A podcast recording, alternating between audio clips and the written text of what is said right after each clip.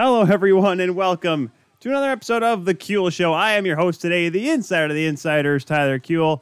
I tell you, folks, almost seems like I forget what I'm doing with this thing sometimes because I had to turn on my turn on the mic. Because I'll tell you this, it, it's weird because for the first time in a long time, I actually had to take away my mixer from this desk because it's you know I actually had to broadcast games this past weekend, so it's it's a little unique for me to kind of having to kind of move stuff around because guys, the pandemic, well, I mean, still going on. Who am I kidding? But I finally got to call a game in the pandemic, which was weird because I do it with a mask on. I mean, a mask around, but then when I started talking, I could take it down. But when you're walking around, it's it was unique. But I had to take my mixer out. So for like the first time in oh gosh, probably what, six months?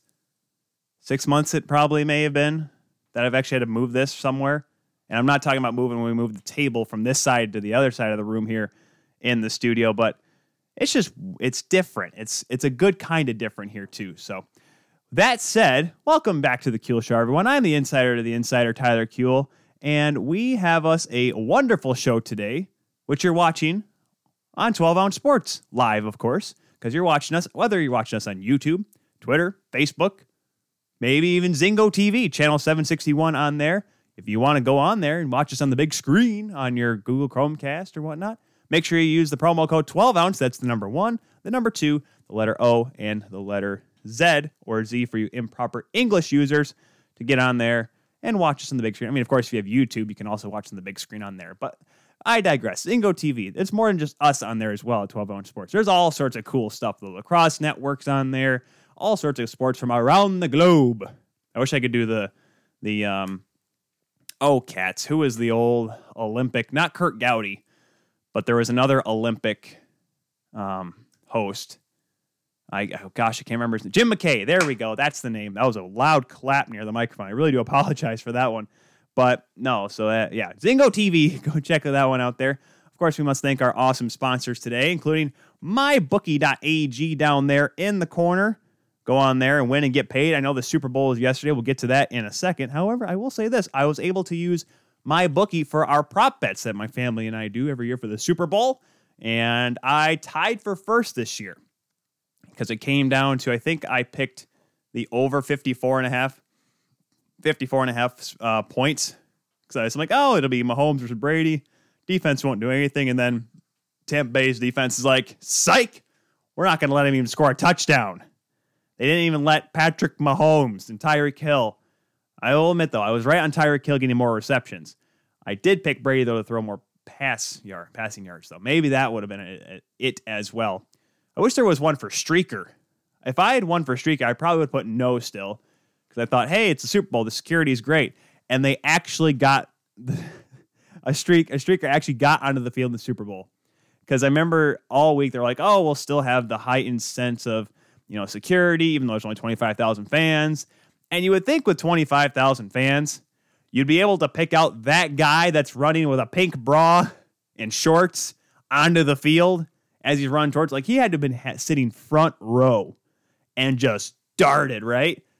And um, of course, there was the audio clip of Kevin, uh, Kevin, Kevin McFarland. I cripes, I forget the guy's name that calls it as well. He does he does games for CB, uh, CBS on TV, and he does Westwood One games for some of the national broadcasts. So got to hear him make the call because he was the guy that called. He was in the Monday night game for Westwood One, and there was a guy that was running on the field. It was San Francisco and LA, like a really boring game and he went out and he like, he just called it play by play. This guy's running up the sideline. He did the same thing for the Super Bowl, and it was just it was hilarious because of how just entertaining it was and how entertaining he made it seem. A got a streaker on the field in the Super Bowl. When was the last time that happened? I guarantee there's actually a time. But now I know for the prop bets next year on mybookie.ag, they're going to put on there what are the odds of a streaker getting on the field? I guarantee it ain't going to happen though because I'm pretty sure after this year, they're going to be like, listen, we can't have anyone on the field because that guy wasn't wearing a mask either. That's the real kicker of all this. Not just the fact that he was streaking on the field on the super or a goofball running on the field in the Super Bowl. He wasn't wearing a mask. How dare he? How dare that guy? Unbelievable. But also, we must thank our awesome, cool sponsors right up here in the corner Second String Leather Company, get on up there. They have an outstanding, amazing, incredible sale going on right now, guys. Check this out. Not just the fact of their awesome sale they had before, they have a cool Valentine's Day sale. They have 30% off gear wallets, $45 for all of their awesome watch bands, and $8 keychains, which you can, you know, put on your keys, have a little goaltending pad on there. Does that mean you can get me an Apple Watch band from Second String Leather Company for Valentine's Day? Ca- that would be great. I already got you your Valentine's Day. Kelly's coming in here asking, she's like, oh, look, yeah, you have an Apple Watch. You're cool. She needs a second string leather company Apple Watch band. Yes, you do, hon. You are right. Here's the kicker, though, Kel. Yeah, they're having a sale. Yeah. Well, if they have real ones, you should get me one. I already got your Valentine's Day gift today. It's coming in Sunday because that's Sunday, right? What's that? That's our anniversary gift. Oh. Because you ha- oh, we had because even though our anniversary, guys, isn't until 2024 because we got married on Leap Day, which was her idea, we have to celebrate an anniversary every year. Yeah, that her, the one who's the nurse and the lovey-dovey person. You. Thank you for the beats, by the way. They look very nice on my head. They match my shirt too. They do. They match my Toronto Six shirt because that's what we're going to be talking a little bit about today later on. Kelly's going to work. Say goodbye, everybody. Say goodbye, Kelly. All of you on 12 ounce sports right now. Just completely derailing my show. But, anyways, who cares? Uh, but that is for Second String Leather Company. Awesome deals going on. Of course, though, guys, I should probably mention because we have our own awesome stuff that you can check out on teespring.com. We have our awesome merchandise, TKS official merchandise. Don't quite have the copyright yet, but we're working on it. Teespring.com slash store slash the Kuehl Show. Make sure you put those dashes in between the and Kuehl and show so you can get right on there. Also, you can just go to the link of this description of the either way you're on the YouTube video on the Kuehl Show YouTube channel or your favorite podcatcher. As always, get on there. Teespring, Kuehl Show, merchandise. Awesome stuff. And like I said, we are going to talk about the NWHL today. It won't be just me, though. We're going to have Dan Rice, good buddy of mine over at the Hockey Writers. He's going to stop by to discuss not just the Isobel Cup as a whole, but what happened. As the, I'm sure a lot of you heard about the news, one day before the Isobel Cup semifinal, the NWHL suspended its season. Now, what does that mean? We're going to find out when we talk to Dan here at the bottom of the first hour of TKS on this Monday, February the 8th, one day after Super Bowl 55. All sorts of reactions to it. Not many, not as many great commercials with that this year either. We'll also be talking about Tyler Toffoli. We'll get to that here in a minute and his absolute destruction of his former team in Vancouver.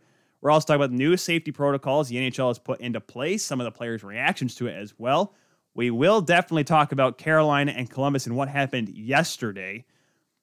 If you don't know what happened, well, A, we're going to explain it, but it was a, a bad missed, a, a missed review call that happened. Yeah, a missed review, not a missed call. So I won't be yelling and screaming this week. At least I don't plan on doing it. I'm trying to be a little more relaxed. Two weeks in a row of yelling and screaming about the player sa- NHL Department of Player Safety is kind of kind of taking a toll on me. My voice has gone a little sour, so I'll try to be a little bit more fun, a little bit more easy on the league in this retrospect. I'll probably tell them tell them bye. Oh hey Rando, how you doing there? Talk about the Eatertown versus Elmira fight. Eater Eatertown. I, I see Watertown underneath it, but Eatertown must Rando must have been talking about it. I, you know what, Rando, I did not see that fight, unfortunately. Oh, oh, you're talking about the, oh yes, the fight that happened that caused the game to get canceled. That's what you mean by the fight. So I'm pretty sure the Rando's broken it down a little bit on his show. If not, he's probably going to talk about it tonight on Talking Minors with the Rando. There was a brawl that happened before a game that was supposed to happen between the Watertown Wolves and the Elmira the Elmira Enforcers, that's their name, of the Federal Prospects Hockey League. And the Fed has always had interesting stories based on guys fighting, guys, you know, uh, was it Troy Passingham going after a bunch of fans in the in the President uh, Commissioners Cup Finals. What happened apparently was before the game, there was an altercation in the hallway between the locker room between Elmira and Watertown that ended up having to cancel the game because as of right now, those are the only two teams playing in the Fed. They're just going to play a handful of games against each other. You know, get some, you know, get those players an opportunity to play a little bit. And I, I chuckle at that because it's the most Fed thing to happen. And I remember when I went on with the rando a while back, we were, I told him how I played in the Fed, and he's like, I have some stories about the Fed. And he's like, What stories? And I'm like, Which ones do you want to hear? and he's like, The good ones. I'm like, Okay, I'll give you the good ones because there there are some stories that I have heard and I have experienced at the Fed that aren't necessarily safe for. I would say they are safe for air. They're just you know they don't put the league in a good light. But I'm pretty sure this whole little brouhaha doesn't put the league in a good light either. So there is that. Also on the show here today, we will get a college hockey scoreboard in. I almost forgot about it this week because with with my work at Davenport, and I got wrapped up in that. We'll also get to what to watch for, and we'll talk a little bit about some news and notes, including the importance of a couple of injuries that guys that are coming back from injuries this week. So let's get started off. So quickly to the Super Bowl here because I know I'm a hockey show, or I'm a hockey show. We're a hockey show here at TKS, and it's it's a it's always a fun time for us because we always watch Super Bowl. Alex and I always watch the Super Bowl together, and we'll just chillax and yell and scream about it because we think we just know everything about football. Even though literally the two touchdown passes to Rob Gronkowski while Brady was dropping back, I literally said touchdown. For some reason, I'm not Tony Romo like, like calling plays, you know, saying, oh, they're going to, well, I tried to. There was one, it was like a fourth and inch, I'm like, they're going to run off the right guard. And what do they do? They ran off the right guard and they got the first down. But I, I, I chuckle because every time I call it, my dad looks over me like, how do you know he's going to score? And I'm like, I, you just get that funny feeling inside. And I was actually chatting with Peyton Turnage, one of our members of our Five Timers Club here on TKS, and we were discussing it a little bit, just texting back and forth. And he said he was he Tony Romo'd one time a power play goal as a color commentator one time. And I told him, like, yeah, I have this weird thing about face-offs. He's like, what do you mean about face-offs? Like, I just for some reason know when or how a face-off's gonna go, depending on which team and how they win it. At least in the in a respective zone, in the offensive zone or the defensive zone. And I remember I did it the first game I did with Harrison Watt up at Ferris State, and it absolutely terrified him.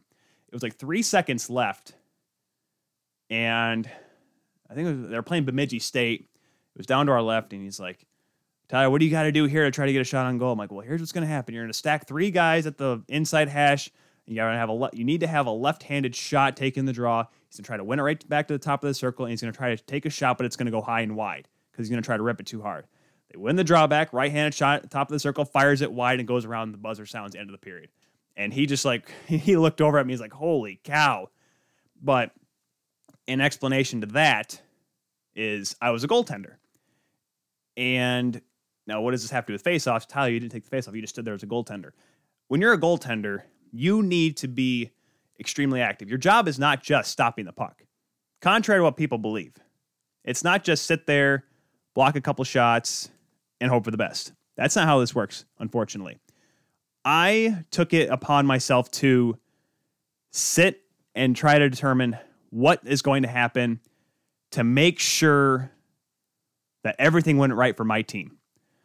So when I saw that we had a right handed shot on the draw to my left, so pretty much if he won it backhand, he was going to win it right back to me. He was going to go forehand to go in the corner. So I'm directing traffic to, hey, you know, make sure we have D man on the wall. We'll have the three down the middle. Hey, you make sure you go to this guy at the top. Like they will line up a shooter at the top of the circles or the defenseman. Hey, you go out to the left point. I'm like, I'm looking like Brady. That's what I, I explained to Peyton. I go out there. I'm like, all right, Pete, went into the corner. Make sure you fire it around the end boards. You fire up to that right, go up to the right point. If we win it, get over to the far wall. Defenseman, make sure you tie him up. Don't let him get by. You go up and try to win the draw with your teammate. I, and this is happening in a matter of like five or six seconds because the ref just wants to drop the puck and get the heck out of there, right? Or the linesman. They don't care about what I want to do. I can't call a timeout while I am discussing or while I'm trying to t- tell my team what to do on the faceoff. So literally, this is douche, or I, I say douche because we had a guy named Evan Ducharme. Evan, go up there at the top.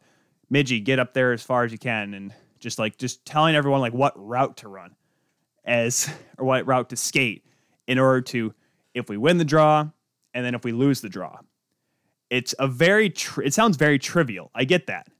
However, it is so important to make sure that you have everyone on point on a faceoff. Because how many times have you watched a game? NHL, college, pro, junior, minor hockey, pee wee hockey. A faceoff is won or lost, and it results in a goal in some form, whether it be in the offense zone, quick faceoff draw, shot on, goes in, or get a rebound and they score because of a defensive breakdown.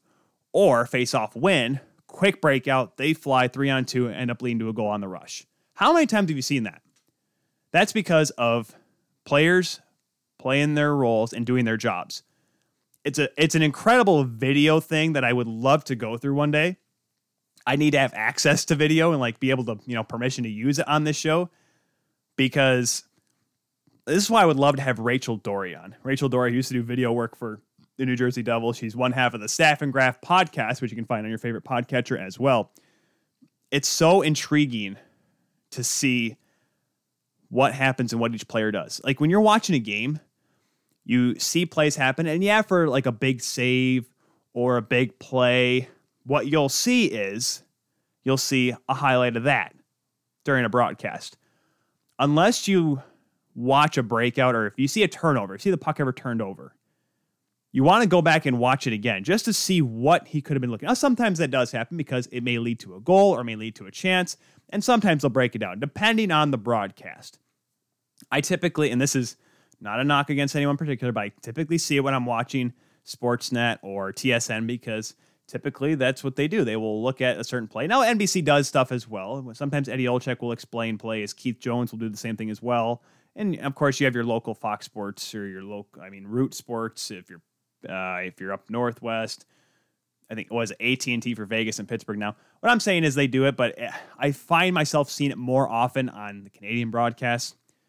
And yes, there that is the possible. Oh, this is because it's Canada and hockey is up there more important. Blah blah blah. I'm like, well, that's not necessarily true entirely, but that's just from as an observant hockey fan. That's what I see the most of, and so it, it's so much fun to watch video. I've always thought about doing. I'm not going to say Coach's Corner because Coach's Corner. Well, that's Don Cherry's thing, and since he doesn't work for Hockey Night Canada anymore, it's kind of it's kind of gone away with him. And I I'm pretty sure we're okay with that. I because I think that's something that's been kind of glued to him. But simply explaining a play, like sitting down, pulling out a whiteboard and explaining it, because that's what Don Cherry used to do as well. If he would show, like, hey, kids, I want to show you this play here and it would just be this random play in the first period that no one probably noticed. But Don Cherry, former NHL Coach of the Year, 1976, show would show little plays. Watch this kid here. He goes in on the forecheck like this, and he you know makes his play here. And instead of doing this, it ends up leading to a turnover and led to a scoring chance. Now, did it allow, allow go to a goal? No, but it's a play that he would like to break down and do. Now, in a seven minute segment, it's very difficult to sometimes get those in all the time, but he would do it. And it was intriguing to me because, wow, this guy is, instead of just analyzing how did this goal happen and how did this play happen here, let's just look at this play that happened in this game at this point. Didn't do a factor to any game, but it's a smart play by this player. That is, that's what a video coach does. They look for those things for that, for that player to work on or to show other players, hey, this is what we should be doing on our forecheck, on our back check, on our breakouts, whatever. As a player, well, as a goaltender, I hated sitting through film. Absolutely dreaded film. Because unless it was a shot on goal or a goal that I allowed, I want to see how I gave it up. But that's all I need to see. I don't care if my defenseman gave up the puck. Now, if he gave it up right in front of me and I was coming back in next, I had given him or I passed him the puck or whatever and whatnot, then uh, there's nothing I could have done. Okay, whatever. But if I had to sit through film, because there was one time at Davenport, Coach Green, we, we were playing a game against UM Flint. We were there for two hours breaking down this one game. And I think we may have gotten through like 10 minutes of it because of, I guess we just played horribly according to him. And it was just, for me, I, I wanted to stand up and say, what am I even doing here? Am I even, is it even worthwhile if I sit here? Because what does this have to do with me? All right, I gave up that one goal. Move along. Anything else for me today? Because that's how I, that's, yes, is it selfish? But that's how a goaltender thought.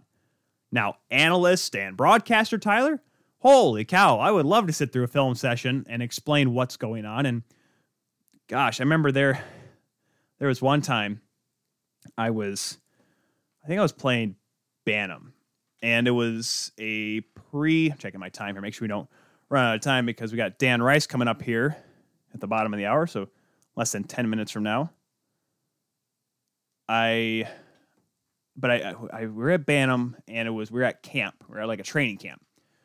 And our coach was explaining a penalty kill And this is where I, I don't want to say I have expertise in penalty kill, but I played on a couple teams where we just got into a lot of penalty trouble. So I figured out what a good penalty kill would be. And I remember I, I raised my hand and coach my coach, can I show you something? This is in front of the whole team, right? And he's like, all right, go, all right, bring it ahead, Tyler. Show us what you show us what you got. And don't forget, Bantam travel hockey, Bantam prep hockey, for those who are friends from the north. It's there are some teams that really care, and there's some teams that really don't. So this was very tough for me to try to explain it, but I pretty much broke down how we should attack on a penalty kill to our team. Now, don't forget, this is 13 year old Tyler with long flowing blonde hair and who was a motor mouth, more so than I was than I am now. So if you think I talk fast now, God forbid when Tyler had energy of a young teenager in adolescence. It wasn't pretty, let me tell you. So that said, I remember I explained the whole penalty kill, and literally I turned around as I was drawing because I just I wasn't quite John Madden drawing all over the board, but it was just so much going on that I was explaining. I turned my eyes back to my teammates, and there was just huh? like like a bunch of Tim Allens out in the crowd because they were everyone just bug eyed and like, what are you talking about?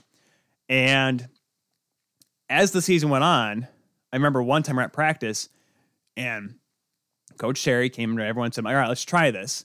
Not necessarily saying it was my idea, but it was similar to what I had explained. And the team and he was he did a better job of probably explaining it than I did. So that's hence why probably why it worked. But I remember we were doing the penalty kill in practice. We ended up doing the game, and I kind of sat there and I was like, "This is my idea." And now, like I said, coach probably totally forgot that I ever said that. He probably watched a game and saw it, and he's like, "Oh, well, that's a good idea how to run a penalty kill," and that's how they ended up running it. So maybe that's how it came around. But I'd like to think that I had a helping hand in our team's penalty kill. Now, I'm not saying we had a 95% success rate on our penalty kill, but you know, we eh, our our goaltender that we had, you know, it wasn't the best. That's that that's me, by the way. So, just a couple more minutes before we go to break, and we'll talk to Dan Rice about the National Women's Hockey League. We'll probably talk more about Tyler Toffoli after the break, simply because, well, we don't have a whole lot of time because Tyler Toffoli's had an incredible season so far. And by incredible season, I mean incredible five games against the Vancouver Canucks with the Montreal Canadiens. Montreal right now, who is towards the top of that Scotiabank North Division. We'll talk about other divisions as well, not just the North, okay? I know it's easy for me to watch the North because, well, I follow a lot of people that are part of that are members of the media that either broadcast the North Division or cover the North Division for various media outlets up there. But we'll get to more as well. We'll talk a little bit about, like I said, the Columbus Carolina game. We'll talk about what's going on out west as well. And we have a lot, a lot of cancellations and postponements for hockey games part of the National Hockey League schedule due to COVID 19. And we, I guess I got a couple minutes to talk about it. The so Buffalo Minnesota, and New Jersey all had to further postpone hockey games. They've been postponed now for, I believe, they've been sitting in COVID protocol now for at least a week. Now it's going to get extended through another week because of continuing positive tests. As of right now, as of today, excuse me, nine players for the Buffalo Sabres have tested positive for COVID 19 and have had to enter COVID protocol. Same with their head coach, Ralph Krueger, 61 years old. Ralph Krueger, by the way, now, yes, Ralph Krueger, if you've ever seen the man, he's a relatively fit individual. So I'm not saying he has he's a big health risk, but he is elder. He is technically a senior, close to a senior citizen. So there is concern with that retrospect. And we'll get to all the COVID protocol changes here in a little bit. If you have not heard about them yet, I'll kind of briefly go through them and what that could mean. Br- briefly go through the protocols and what that could mean. And like I said, Buffalo's in trouble. Minnesota and New Jersey are the only teams that have extended their protocols. And it just goes back to my thing I said last week. Not many teams are going to play a 56 game schedule. You know, the only now knock on wood as I say this because I remember I hear from everyone else. The only teams that haven't had the only teams that have not had to postpone games yet, or at least it's affected the massive schedule across the entire division, is the North. Knock on wood. The only player that's had to set out of quarantine, knock on wood, is Pierre Luc Dubois, knock on wood. And he's starting he's just starting skating now for the Winnipeg Jets since that trade that brought him to Winnipeg, which saw Patrick Laine and Jack Roslovic going to Columbus. And we'll get to Patrick Laine in a little bit because that has to do with the Canes and Jackets game from yesterday. So, with that, let's take a quick pause here on the Kuehl Show because when we come back, we'll be talking with Dan Rice of the Hockey Writers. We're going to try to figure out what all happened with the NWHL bubble, or maybe lack thereof. We'll kind of try to figure out what happened, why there's no hockey, and why in the world did the season get suspended. Well, let's talk about the good stuff from the tournament as well. All that more when we come back here on the Kuehl Show here on 12 Ounce Sports.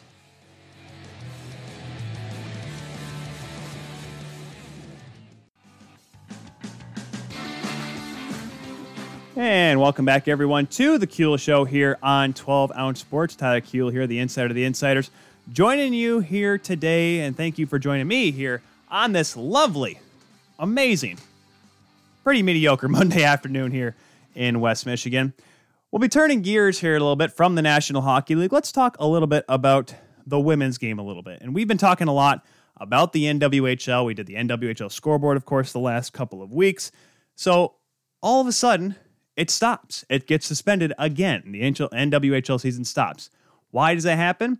Well, let's get some help here. We're going to be joined now by the man who covers the National Women's Hockey League for the Hockey Writers, also writes features for the NWHL, also has been covering the New Jersey Devils for a long time as well, over a decade. Ladies and gentlemen, welcome to the show, Dan Rice. Dan, how are we doing today? I'm doing excellent. Pretty mediocre here too in uh, New Jersey as well. Well, I guess that's. I guess. Well, I will say this: compared to the storms you guys had out there last week, I mean, I'm pretty sure mediocre is probably a good thing, right? Yeah, it was. It was actually pretty nice today. Uh, it actually snowed most of the day yesterday, um, and then it's supposed to snow again tomorrow. So we'll, we'll take the the mediocre day uh, today, and hopefully it doesn't get too bad the rest of the week here. What are the what are the temperatures looking like out there? Because right now we're hitting lows in the single digits. I know of some friends up in Saskatchewan that are looking at about negative forty five up there Celsius. That's actually about Fahrenheit as well. How are things over New Jersey temp wise? Uh, we're about thirty degrees. It was about 30, 28 degrees when I was out earlier today. Um, I had heard about up, way up there in the north. Um, one of the, the players' moms actually uh, was telling me it was pretty cold up there today. Uh, up in Winnipeg. So uh, I I don't feel as bad as I did when I woke up this morning and thought it was cold once I heard about that. But uh, yeah, you know, no complaints. It's it's winter time. This is what you expect. So no Yeah. big deal. That, I guess that's one good thing. You look at other places like, oh, I guess it's not that bad because it Could always be worse. Could always be worse. always could be worse. So Dan, let's let's get into it here. The National Men's Hockey League. I'm wearing my Toronto Six shirt today because I thought I was going to be wearing it because well, I thought the Toronto Six were going to be maybe the team that would be lifting the Isobel Cup at the end of it, but we'll get to them here in a second.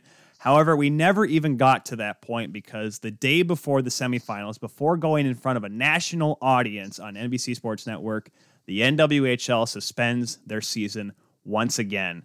Last season it ended just the day before the Isobel Cup. This time, before the semifinals. What happened? What caused the NWHL to cancel the 2021 is or not cancel, but at least suspend the 2021 Isobel Cup? Yeah, and uh, it's just like the rest of the world, right? Uh, you, you can you can run and, and try and hide from COVID, but um, unless your your plan is airtight, COVID's going to find a way in, and uh, that's kind of what happened up in Lake Placid. Uh, you know, it, started small, and and uh, before we knew it, a, a week went by, and and a lot of people got infected, a lot of people got sick, and um, you know they had a they they made the right call and they sent everybody home and um, I believe that was the right move because the positive number of cases has continued to grow since uh, the players and teams have left Lake Placid. So it's it's a shame, uh, as you mentioned right before, supposed to be in front of a national audience. Um, my, my heart breaks for the players, uh, for all the players, but especially the ones that uh, have been a part of the league for so long. Uh, there's uh, quite a handful of, of day one. We call them the OG NWHLers.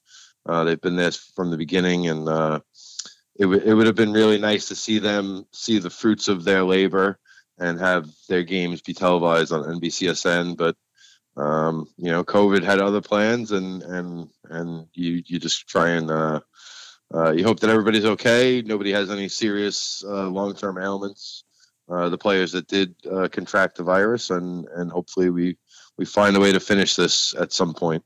because of course the Metropolitan Riveters were the first team to pull out that due to many so many cases and and because the thing was and I kept seeing this across social media is that players were coming in and out of the bubble. Am I correct? Is that is that right? Players were getting Um, signed and whatnot. Well, the, the way that I understand it, um, from from talking to players and, and staff and and uh, my contacts is um, only two players, to my knowledge, left the bubble. To you know, th- they got there, they decided they wanted to, they didn't want to be there for whatever reasons, and they decided to opt out, um, which the league said was you know always on the table. Um, anybody who opted out, they're still getting their full paychecks um, as are all the players now, despite the, the games not being finished. Um, the the some players started coming in that were with the teams, you know, training the, the months leading up to this uh, this two week bubble tournament, um, and for whatever reasons, be it uh, work or um, you know, a lot of these players have day jobs, so they weren't able to secure that off time. Uh, two weeks in the middle of, of January after a new year starts to uh, to take that time off. So a couple players did come in, um, but to my knowledge, the the the spread didn't come from them. It came from um, somebody that was already in the bubble, and then um, you know, as we see in the world, it it it you have that many people in close contact uh, on a day to day basis, and it, it's pretty easy for the virus to find its way around and. Um, like I said, you know, uh, a, a bunch more players have been confirmed positive since leaving. So again, it was the right it was the right move, but I don't think the players coming in had anything to do with uh, that uh, because as far as I know, those players have all tested negative uh, to this point. because that I, that that was a big thing in the discussion too. Because people were saying if it's not a bubble, because they're you know people are saying oh if it's not a bubble, if you're letting players in, you shouldn't you know don't build it as a bubble. But it pretty much was because the players were staying there, the ones that were competing, except like you said, a couple new faces that came in that were training with the team, but. You know these these players have day jobs. It's not like the NWHL. Right, Women's hockey's not at that point yet. Of course, that is the goal, right? Exactly, one hundred percent. And and uh, what kind of threw myself and um, a lot of the reporters. Um, I think it- I think at some point we always knew that it wasn't the the bubble that we saw in um, Canada with the NHL and down in Florida with the NBA. Um, it wasn't that type of bubble, but we figured it was going to be pretty pretty safe safe quarters as long as everybody tested negative before they headed up and that was the case. Um, my guess would be that that somebody tested negative before entering lake placid but was carrying the virus and it just didn't show up and then uh, from there you know it was it was all pretty downhill and um, in the in the, the, the press conference uh, following all this uh, the, the announcement that it was being suspended um, the the commissioner started straying away from the term bubble and, and uh, referred to it as a restrictive access environment. Um, and and you know, and to my knowledge, the, the players, I don't think they were like out on the town going to bars or anything like that. But it was, uh, for the most part, most of them were, you know, going to their going to their hotel rooms and from their hotel rooms to the rink, which was about a mile away, and then back and forth. And um, they split the teams up into two hotels uh, three teams in, in each hotel. One each team had their own floor. Um, everybody had their own rooms. Um, I know a lot of teams, um, specifically Buffalo, did a lot of uh, Zoom meetings. Um, you know, throughout the course of, of their time there, going over defensive tendencies and how they want to play and, and those kind of things, and and just to check up on each other because you can't do that in person anymore. So Right. um, you know, at least not when you're in that environment and you're trying to keep everybody as safe as possible. Um, but it, you know, some like like I, I said at the beginning, you know, uh, COVID found its way in, and once it found its way in, it was it was pretty much the end. Uh, the end was in sight after that happened, and um, you know, it, it maybe maybe they they waited a couple a couple of days too late to to cancel or suspend the, the rest of the season, but um, you know, it is what it is now, and, and what's done is done. That that is the tough part because as soon as we heard the first one about the Riveters having to miss the game, which then they threw the Toronto Six into play on that Wednesday night, it was kind of like the okay, they're still going to go, but it's like, oh, you can just tell there was like the seed was planted, the seed of doubt was planted that The you didn't know if you were actually going to finish this thing. The, the gray storm clouds started coming over Lake Placid around that point, 100%. Right. And then, of course, then they pull out because of COVID tests, but there's like, all right, everyone else is okay. Let's keep playing. And we get to it. Do you think they were just kind of waiting? That's why they waited until the day before just to see, hey, are can we still play? If we have enough players test negative, we can still play because obviously you don't want to wait until the day of the semifinal, have all the NBC trucks there, have them all set up, and then all of a sudden we can't play because that would Right. that would have been a worse look on the league. But you could tell they were just trying to wait until just to make sure like any possible chance of playing, they were going to take that chance. And I and I can I commend the league for it. They got to take that opportunity, right? If they can get it. I, I, I, do, and and um, I understand the business as- aspect of it, um, one hundred percent. Um, But also in, in my talking with some of the players, uh, specifically on the Connecticut team, um, they didn't feel like the league was putting their best interest at heart or, or had their, their best interest at heart. Um, and they tried to force Connecticut to play a game, uh, according to them. And they balked uh, at it, at it. They came together as a team. They voted on it, and they decided not to play. Uh, and they said that the league basically gave them an ultimatum. If they didn't play, then they were out of the tournament. They said, "Okay, so I guess we're not playing." And they said, "Okay, I guess you're going home then." And uh, you know, and then and then you see, um, and this is one of the things that I asked at the press conference uh, uh, with the commissioner and and um, a, a couple of the league uh, brass. Um, you know what changed from Connecticut? That was, I, I believe, a, a Sunday or a Monday where they they forfeited their game. Um, what happened from then until the middle of the week when you decided to scrap the whole the whole rest of the season? And they they said that it was trending in the in the wrong direction, and you know that that that ended up being prophetic because, as I just mentioned, you know we, we've seen a. a um, or I've been told about a, a number of positive tests since that point in time. Um, I believe that day somebody reported that Boston had six six positive cases on their team, as well as the coach. So the virus was clearly there. There was no way they were going to be able to pull the the rest of that those games off. Okay, that because that clarifies a lot for a lot of people because people thought Connecticut just up and left because of some other reason. Because I, when I first heard, because that was during Game Three when it was announced that Connecticut was pulling out of the tournament because Buffalo Right. and Boston had their play-in series, which Game Three all of a sudden looked like the biggest game of the tournament so far of the season because it determines who gets that fourth spot. Because Connecticut Right. and Minnesota and Toronto had already clinched the top three after the Riveters pulled out. But that was a big deal because I saw Jeff Marek tweeted it of Sportsnet saying that this ha- does not have to do with. Well, uh, he initially said it didn't have to do with COVID, but then obviously what came out after was it has to do with COVID, but it's not because of the Connecticut players that tested positive. It's because of how the league was treating the the, the safety of the players. That's what I guess is what he meant by Basically, yes. To, to my knowledge, um, you know the the first game uh, that they played after the the reshuffling of the the scheduling, um, they were missing four players. Um, to my knowledge, those four players uh, all contracted the coronavirus. Um, and the, the Whale as a team said, "Hey, you know, you're going to force us to play a game. We don't know who has it and who doesn't right now, and we don't think it's safe. We don't think it's in our best interest, nor for our opponents as well, because we don't want to infect them." Um, and the league was kind of just saying, like, "Look, just get out on the ice and play." And, and that kind of goes back to the, you know, you want to try and get this done as fast as possible and not have any more hiccups. Um, but you know, and and now um, I guess it was Friday or Saturday. Um, I talked to one of the Connecticut players, and they said more than half of the team has it now. So those those players, you know, the four players that tested positive first, and then um, you know, say the other twenty players didn't have it at that point.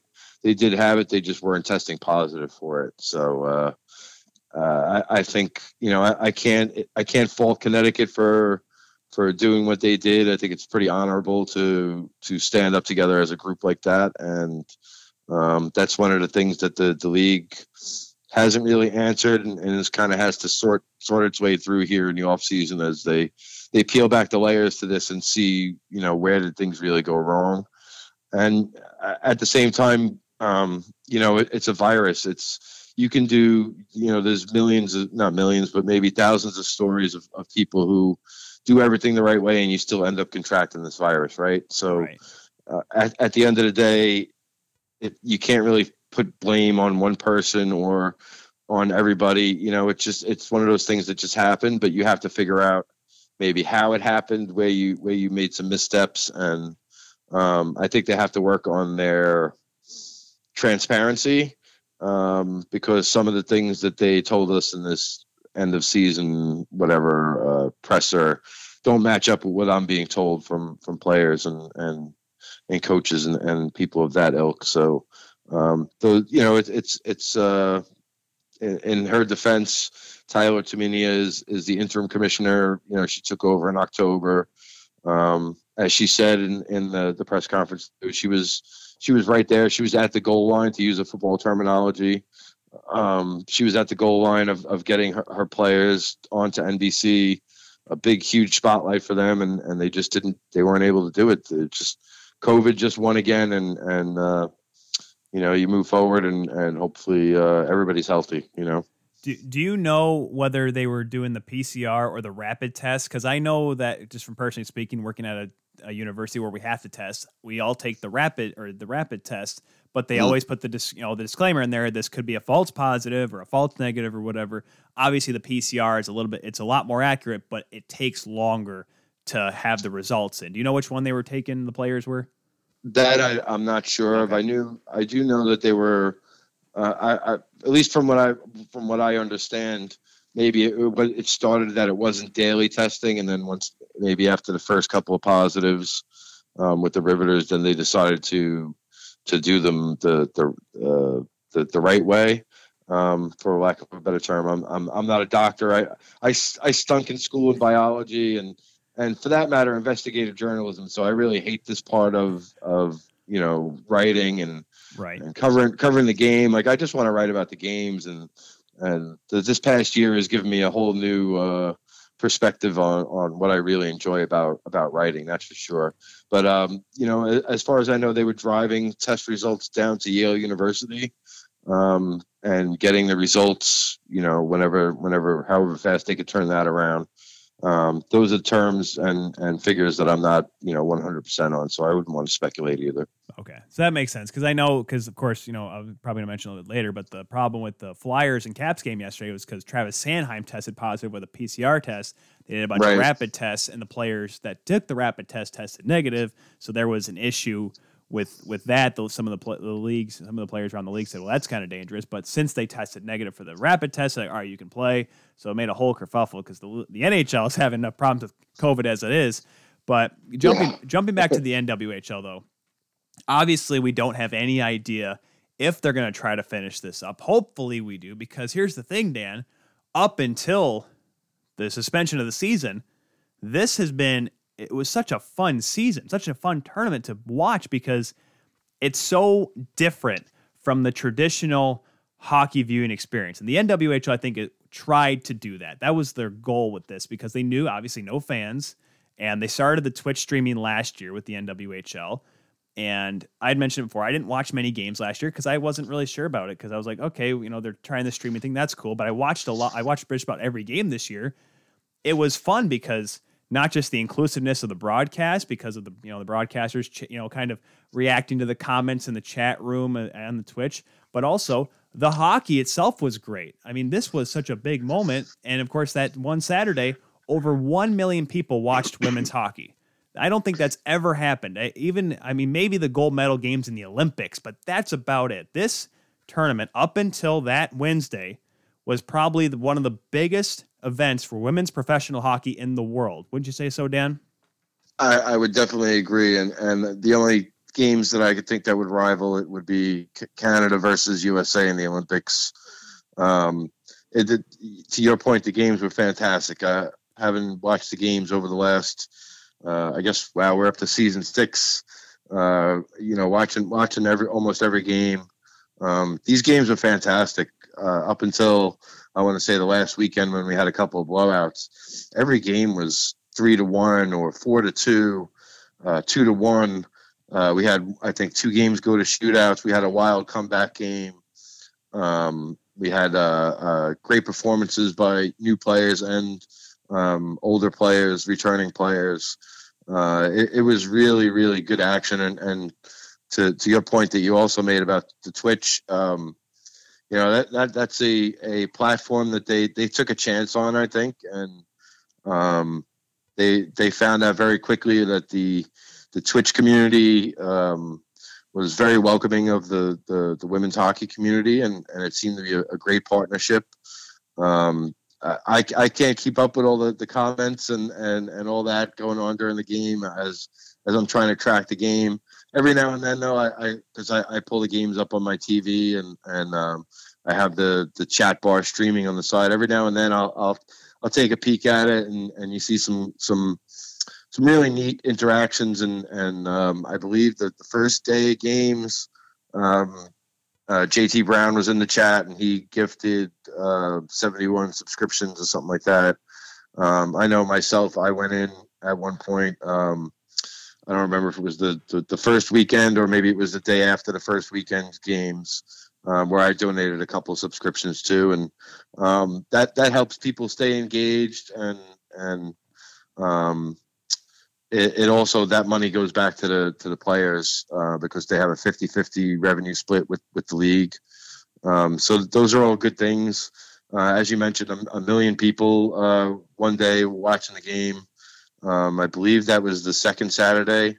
Um, that first Buffalo uh, Boston game uh, of their series that that ended up not really being a series, but that was that was a great day to, to see all the the excitement of uh, not only the people watching it, the people online uh, reacting to it, um, and to hear the reactions from the players afterwards, uh, whether it be um, publicly during the press conference or just privately in, in our conversations um, everybody was really stoked, and there was a lot of momentum going on and being built. And um, again, it's just a shame that it, it, came to a crashing halt the way it did. Um, they do hope to resume the season, according to the commissioner. Um, but what that looks like and and when it is, I don't think anybody knows at this point. And um, I would say I'm hopeful, but also skeptic that skeptical that that, that would actually take place and happen. Um, do you invite the the Riveters in Connecticut to finish the season. Um, has everybody tested positive now, so you can have a season and and not worry about everybody testing positive again? Right. I don't, I don't know. I don't know how those things work. You know, um, and that was one of the funny things going in was um, talking to a lot of the Minnesota players. Um, most of them had the coronavirus at some point in the off-season training, um, whether it was September, October, or November. So the last month of training and then heading up to Lake Placid in January, they really didn't have any concerns about themselves contracting the virus unless, you know, the, the rare case that I've heard that you can contract it twice. Um, so when they ended up leaving, they got pretty lucky um, where they hadn't been infected because most of them had it already. But the few players, and I know one of the coaches that didn't have it, did contract it. Um, so that's you know that that just stinks, and um, uh, like I said, it's, it's just a shame that it came to a crashing halt the way that it did. The uh, it was so great because the thing is, because I mean, we're on Twitter, we're on the social media, we see how hockey Twitter can just be an absolute cesspool of oh, yeah. just negativity and chirping and you know harsh stuff, like stuff you hear, you know, even in beer league, like they just they just go into town on each other the thing about the Twitch stream, going back to that here, Dan, is mm-hmm. that there was the you know back and forth. Ah, our team's better than yours. Now nah, our team's better. Blah blah blah. But there was just this blind amount of fun where it was it was fun. You know, I like I would try to get involved in it, whatever. I think my buddy uh, Steve Dangle, who've had on the show here a couple times, he was in there as well, having fun.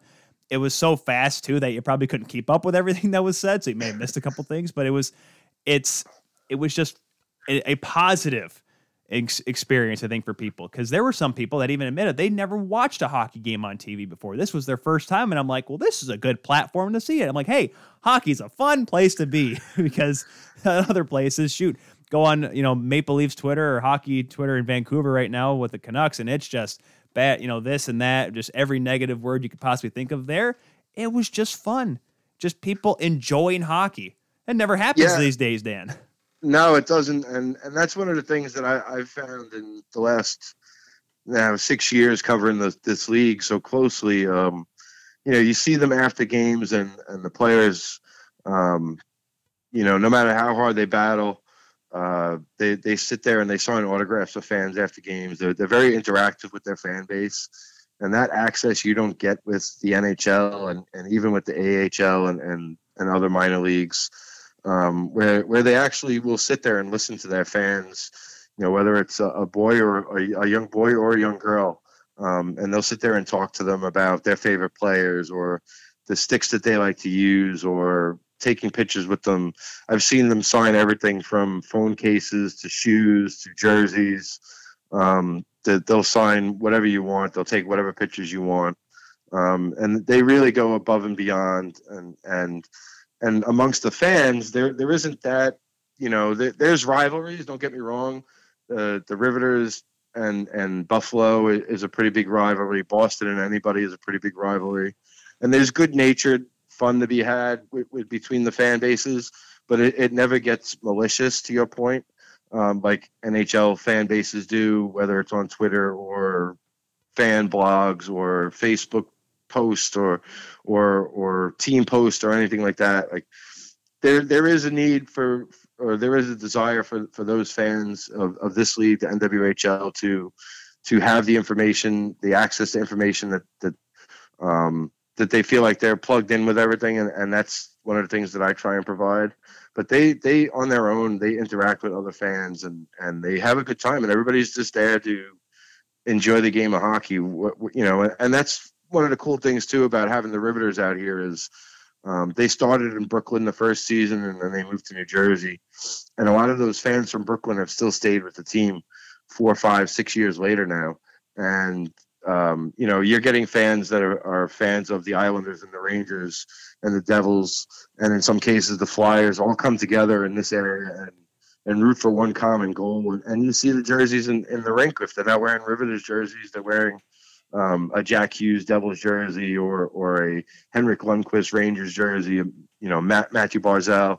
I love going to games in Connecticut and seeing people show up in Hartford Whalers jerseys. Like that's the coolest thing to me is is the the jersey watch I call it, and yeah. um and and and all those people just come together to a support the league, but because they enjoy the game and and they enjoy the maybe the, the core values of of what the game is without all the the outside built up you know because they make so much money and it's an instant uh everybody wants an instant reaction at all times um generation that that's that we live in with, with hockey right now. It's everybody's just consuming information so much, and and you have that access to to ask why why didn't they do this? Why didn't they do that? There is that in the NWHL, but there is also just a hey, we're just kind of happy to be here. We want to really do some some fun, good things, and um, hopefully this takes off. And it, it's something that I believe in, you know, enough that I've been um, stuck with it for the last five years, and and I although this is, I think, a, a small bump in the road, I, I, think once we can get maybe COVID behind us, maybe we can we can have some some really fun, extended, and successful seasons. Oh, amen to that. That would be exciting. The the biggest thing I think, looking now at the teams in particular, Connecticut had you know a really good team. The Riveters had Sonjia Shelly playing absolutely outstanding in goal for them, and but the team that finished first after the reshuffling, of course, was mm. a team that I don't think anyone expected as I flash my Toronto Six shirt on the camera here. I because I, I, had Digit Murphy on on the show a couple months ago, and it was right after the Lake Placid announcement because it was a big deal. Mm. Like, hey, the NWHL is coming back, and there was a lot of skepticism about having a team in Toronto, mainly because of how the CWHL ended, and I I was in that group, Dan. I'll be honest, but as time wore on, as I kind of continued maybe look a little bit more into the NWHL with the absence of it, obviously the Pro Women's Hockey Players Association is coming, or, you know, doing their own thing. But I started to see, I'm like, all right, they are still trying to do stuff that, you know, the CWHL wasn't doing. The NWHL with the Twitch streams and the all this all this inclusive content for fans, like this is exciting. And they were starting to come around and they got this Isobel Cup and then they're going to have it in a bubble. I'm like, okay, cool. They're going to play. Let's just check it out. And they got the Toronto Six, a brand new team. And then all of a sudden they get, you know, the deal with NBC Sports. And then all of a sudden there's, you know, Discover is coming. In like all these sponsors all of a sudden just climbing in. I'm like, wow, this league is gaining momentum in a good way. And I'm not saying the, you know, it, it was just exciting to be around it. So I dove in a little bit more. And I, I, I am a Leafs fan there, Dan. And so I've, I've, I've been looking for a winner. So maybe this brand new team can win. But but the Toronto Six, it was it was a surprise because that first game they get shut out by the Riveters. Well, darn it, they had and they outshot them though. Hey, that's a good you know a little bit of brownie points there. Forty shots, I think they had that game. Did, well, well, didn't they have forty shots just about every game? Just yeah, just about yeah. I think Mike Murphy over at the Ice Garden, he said something like it was like they were averaging going into the semifinal, they were averaging like 41 shots. It was ridiculous. But, Yep. But then the game against Minnesota happened, and I was just, oh gosh, they are a Toronto team. a 5 1 lead. I'm like, no, this can't happen. But then just the next game, they just turn it around. They beat Boston once again, a thing that never happens in Toronto. They and they just all of a sudden rally around and they have great performances from Mikyla Grant Mentis, Elaine Chuli and Gold played really well. Woods all they all looked good. I mean, it just seemed like the team came around. What made the Toronto Six, even before they started getting wins on the score sheet, what made them such a dominant team to outchance teams every single night and eventually turn that into what was going to be the top seed going into the semifinals? Hmm. First of all, when you had Digit on, were you able to get a word in at all? Because I know she likes to talk. I got four. no, she, I, she, I said riveteers once by accident, and boy, I did not talk Uh, for five she- minutes. She, she let you have it. Now, Di- Digit is great, and uh, you know, before this season, I, I knew a little bit about her, but I never um, had any interactions with her per se. Um, I thought she was phenomenal. Uh, her her enthusiasm and energy in in the post game press conferences was uh, top notch.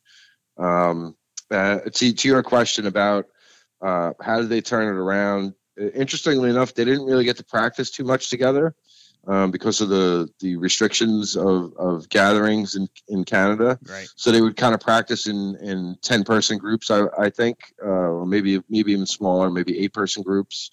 Um, so maybe the two weeks leading up to the tournament is when they, they really started to practice together as a group, a full team. Um, and that first game, you know, nerves probably kick in. Um, especially you give up a goal. I think it was 65 seconds or 55 seconds into the game um, on a on a fluky point shot. Uh, puck finds its way in, um, and then it's an uphill climb from there. And the Riveters were were ready to play. They were they were a group that was mostly together, uh, coming back from last season. New faces definitely, but but the core was still there and and how they wanted to play. Um, but going on from there, Toronto just they really started to find their legs and and confidence. Um, you mentioned Mikyla Grant Mentis; she was phenomenal. Um, I don't think we're voting on MVP or any, anything like that, but she was definitely in the in the would have been in the running um, for for those kind of uh, uh, accolades. Um, she was phenomenal. The defense was phenomenal too, and and they played. I think the last two two to three games they played with only five D um, because one of the defenders uh, ended up having to sit out, which um, we haven't confirmed, but we assume is COVID related. Um, so it, it was a, a, a phenomenal group effort, and I think you know once they got that first win, I think it, it just kind of became like a snowball effect. They started to have um, these their dance parties afterwards, and and you get into a good headspace. Uh, you get a hot goalie. Chuli was amazing. Um, she showed why uh, she was one of the first signings that they had. Um, going back, she was uh, in the CWHL. She was an NWHL draft pick. I think it was the the first NWHL draft. Uh, the Riveters drafted her, and she obviously never played for them, but um, truly a, a talented goalie. And and um, you know they they had some some great great individual efforts on on some some goals that they scored that were um, highlight real goals that we're going to remember when we look forward to next season or the resumption of this one. Um, you know, we're going to look at that and say, like, you know, these these are some players that we really need to keep our eyes on. Um, and another one that, that sticks out um, particularly is uh, on defense. Lindsay Eastwood, I thought was great. Um, big, big body back there, six foot one. Um, she she finds ways to get her shots on on goal, and um, even though she's a bigger player, um, the the foot speed is there. She's able to transition from one zone to the other and and make an impact on the defensive end while also being able to to chip in on the offense as, as we saw a couple of times. I think she had a a three or four game point streak to to end this thing. Um, so it was really neat to see them come together like that, and um, it would have been interesting to see uh, how they would have reacted to the, the the semifinal game and and the final if they got there. Um, being as though they would be playing teams that, that are a little bit more experienced um, as being groups together for, for a few years here. Um, another interesting thing, uh, and, fine, and, and, last point I'll make about them is um, talking to the Riveters coach, uh, Coach Evo. Um, he had mentioned because they played them first, and, and how do you prepare for a team you've never seen them before, right? There's no footage on them other than you're going to watch individual footage of players in college or other leagues that they played in. Right. So he said he said that they really try to focus on what each player does well and how we can limit those kind of things. Um, so if it's a Shiann Darkangelo and she's she's strong down low, you know, we have to make sure that we we have two two sets of eyes on her when she drops below the the hash marks um, in front of the goalie. Uh, a player like Emily Fluke, they know from playing against a couple of years now. Um, they know she she's uh, got a, a, compete level that that's almost unmatched. Um, but they also know that she's she can be a little bit of a, a, passionate player. Maybe you could use that against her and, and maybe draw a penalty or so. So those are things that they worked on, and it was interesting to hear him explain that because, um, right? How do how do you prepare for 20 players playing together that you've never seen before? And I don't think Toronto probably knew what to expect from themselves until they they get into those game situations because you can practice all you want, but um, something's always going to come up that you haven't practiced or prepared for. And um, they obviously reacted really well by the end of the tournament, and they were one of the hottest, if not the hottest team.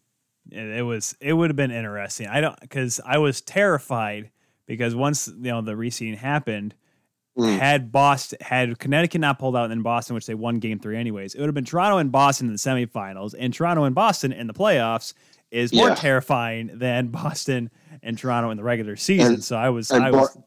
Boston had found their mojo at that point too, so it, it would have been really scary for whoever had to play them. Yeah, so well, let's get into the pride here because you know they they win their first game big and like all right they look good, but then they lose to Toronto in a close game. Chuli plays out of her mind, that you know, and that just seemed to kind of just freeze Boston Pride's offense and kind of rattle them a little bit. And they're because obviously you gave up the first win to a new franchise. Maybe that what it was, but what did it take for them to turn it around? Obviously, playing three games against one team can kind of help you kind of figure out and get the offense going, but their offense exploded in games two and three against the Beauts. What caused them to kind of falter a little bit and fall into that spot where they're having to play in to get to that that fourth seed? And what was able to help them turn around? Because remember, they lost that first game in the series. Yeah, I think um, you know at the beginning, I don't think they were playing bad, um, but as you mentioned, that that Toronto game that that started a string of two or three games in a row where they would score the, the opening goal of the game, and then the offense would just dry up. And um, I think it was three three straight games where they lost two to one or three to one, where they, they gave up third period goals. Um, they they kind of got into a, a, little bit of a Groundhog's Day scenario which is kind of funny because it was right around Groundhog's Day. right. Um, and so they, they fell into this this scenario of or the, this uh, this trap of of maybe getting a little overconfident once they get that one goal and um, you know they're also the top team so you're going to get everybody's best effort every night um, maybe they read a little bit of, of the, the press clip, clippings leading into this thing where people like myself and and um, Mike Murphy and other writers really believed that Boston was the beat, the team to beat. I mean, they showed us no reason why they wouldn't be because they went 23 and one, and it seems like they got a stronger roster because they added so many um, top end talent, talented rookies. Um, and I think maybe it just took them a little bit of time to to to really gel. Again, they haven't played together in so long. Um, new players coming into the league, not not sure what to expect um, and and other teams coming for you with their best shot. I, I think it, maybe it caught up to them a little bit. Um, I, and then I also uh, the captain Jillian Dempsey had gotten hurt. Right. Um, she dressed one game, didn't play um, after the injury, and that that was a miss that that uh, that losing streak. But um, once she came back, it, it seemed like everybody kind of like resettled in. Excuse me, and um, they, they really started to find their their uh, their connection, and they were able to get more than a one goal lead. Um, you know, they, they did play against some good goalies, um, which, which prevented them from from adding more goals, but they they seemed to find that swagger towards the end. Um, particularly uh, Sammy Davis, who was the number one overall pick. Um, she led all rookies with I think five points, four goals. Um, so she was ad, as advertised when they chose her with the number one overall pick, and um, as the that series against Buffalo started to wear on, the games two and three, um, you really started to notice that that she was a a pretty gifted player, and and um, just the, the goals that she scored were, were really really pretty goals, um, uh, top end tier talent goals, and um, again, it's it's a shame that we didn't get to see how how it all plays out. But um, you know, they're they're they're going to be a phenomenal team. You know, this year, next year, and probably the year after that. Um, the way that, that that group is built, um, the buy-in that they have, um, and the leadership uh, with their GM and, and their coach, uh, just straight from the top on down, they're just a, a, a, really talented group, and they're they're definitely a challenge for all the other teams uh, in the league. Yeah, that'll be interesting with a full season how that team looks. And you kind of you know, Buffalo in itself, of course. Remember, Carly Jackson played out of her mind in her that first game against the Pride, which ended up leading to the Buffalo win. The other team I wanted to talk about, Dan, is the is Minnesota, because mm-hmm. the team that you know two years ago they were the NWHL champs. They were on top. They still are. they still they still are. You're right. They're they're they're they are the Toronto Raptors of women's hockey. They are the longest reigning champs of, of all time. But I, I, I love looking at it because I, I watched them and first of all, gotta say Amanda Leveille. I, you know, I like Emil Zetterquist's pads over in Colgate. He's got like the checkerboard, but Leveille's pads with the fish on them. That as a former goaltender, that's a goaltender union approved right there. I love those pads. But she was able to back it up. There was nothing fishy about her game at all. Knee slapper. But I mean, you had there. This team lo- looked like while they weren't going to finish in the top of, they didn't finish top of the group because they lost to Toronto. Even though they did come back in that first game in the original round robin, you had players like Nina Rogers, Audra Richards, Haley Mack had a game or two that she really stood out. Were the were the Whitecaps a team that could have snuck up upon the six and, and where the Pride was coming in the Pride in that semifinals because they were looking like a team early on, especially that could have been a contender for the Isobel Cup. Yeah, it's it's funny, you know, the, the way the whole season played out um, with the the rearranging of the schedules. Not every everybody played the same amount of games, right? So Minnesota only played four games, where Toronto played six, Boston played seven. So when you look at you go back and you look at the stats, they may be a little skewed. Um, but Minnesota, as, as long as they have Leveille, um, I learned a, a, long time ago that never to bet against her. Um, her track record speaks speaks for itself. She's won at every level, uh, multiple times, um, and uh, you know the, that game against Toronto, maybe things are a little bit off. Um, but there, there's always been a thing with Minnesota, on, and I believe that was the second game of, of the back to back. Toronto, uh, Minnesota always, for some reason, struggled in those second games. Um, it, it's weird because they are such a talented group, and and they're a group, to be honest, that a lot of them have played together their whole lives. Um, that team is very Minnesota centric. Um, I think just about every player on that team is from Minnesota. Um, I know Leveille isn't, but she's she's since adopted that as her hometown. She lives there now. She works there um, and she went to school there, obviously. So, um, yeah, they they just they would have been, you know, having seen the way everything played out, and and if we had the the final four the way it was supposed to be, I, I would have bet on Minnesota.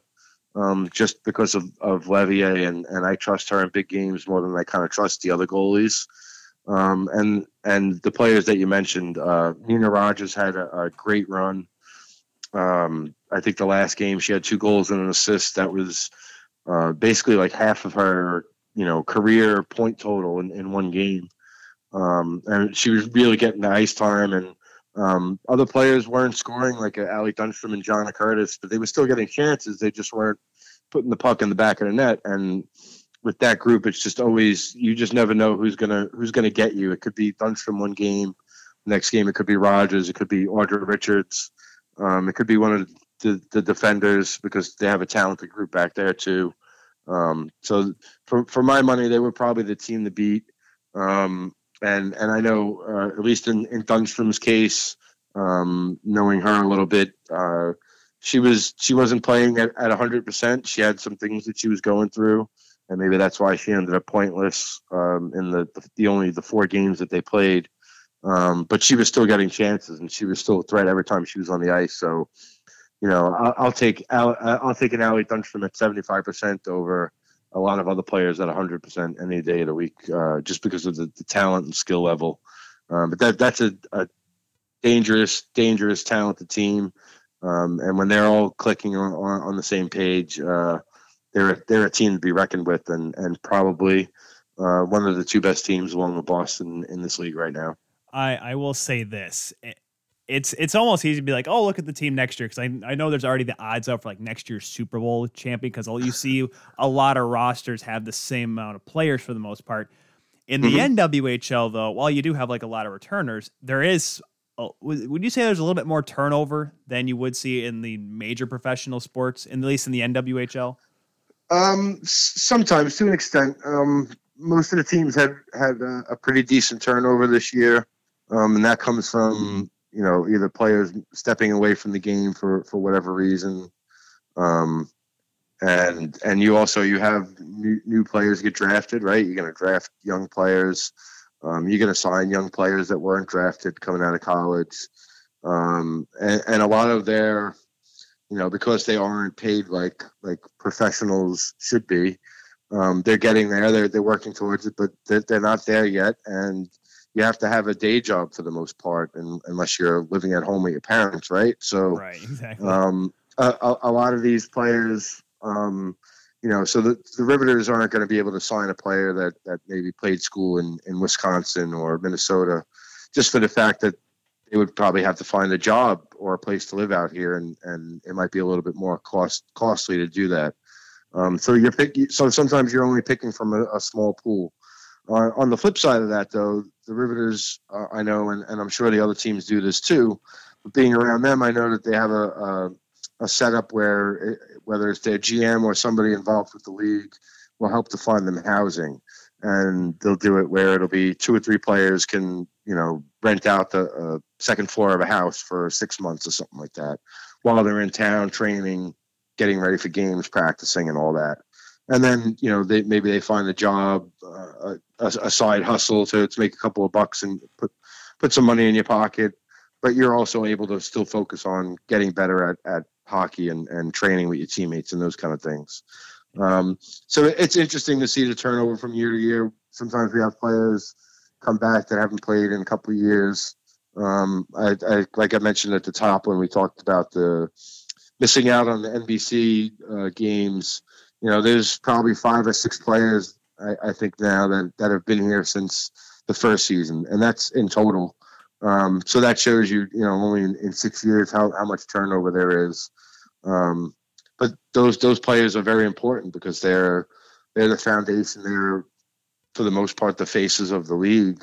Um, and the, the, the next players come in, the next generation. Um, it's it's crazy. I, I joke with uh, the older players. You know, like the, these girls that are just starting in the league this year or next year, when they were going to college, like they were watching you playing in this league, and it, it makes them feel old because you know it, it goes by pretty quick. Even though five years, six years is, is a is a long time um, it does go by pretty quick, and, and all of a sudden you're the oldest player on your team, and you're 26 years old or 28 years old.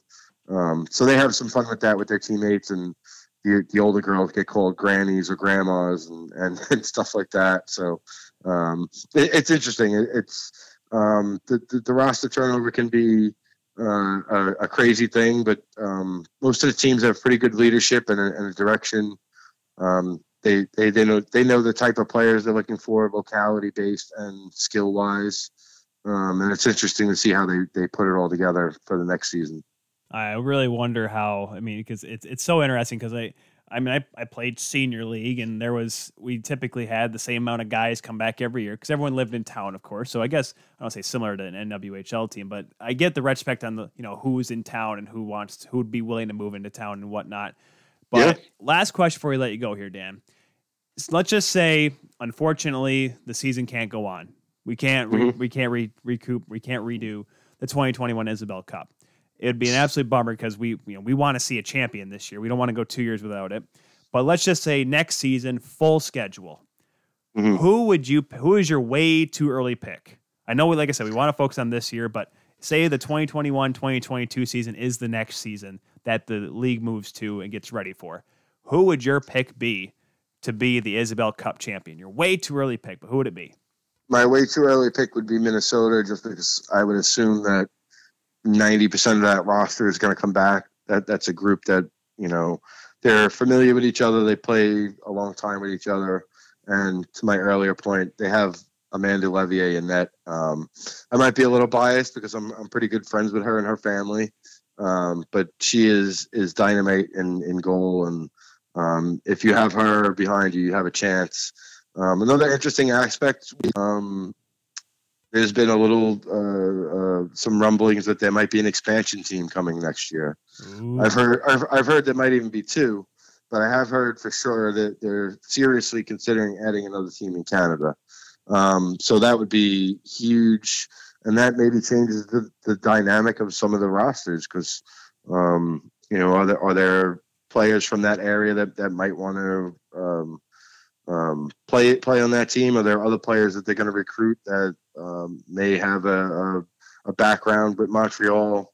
Um, so it'll be interesting to see how that all plays out. But to answer your original question, I, ha- I have to go with Minnesota. They're the reigning champs, right? Um, Yep. it's it's almost two years running now. So um, to to be the the to reach the top of the mountain, you got to beat the top dog, and um, I'll, I'll ride with Minnesota until proven otherwise. Yeah, uh, to your point about the two Canadian teams, there was initial talk following the departure of the CW, the, the folding of the CWHL, that there was going to be Toronto and Montreal. So I'd be interested. Yes. And so, and of course, the Les Canadiennes had an amazing following. They were the last Clarkson Cup champs in that league.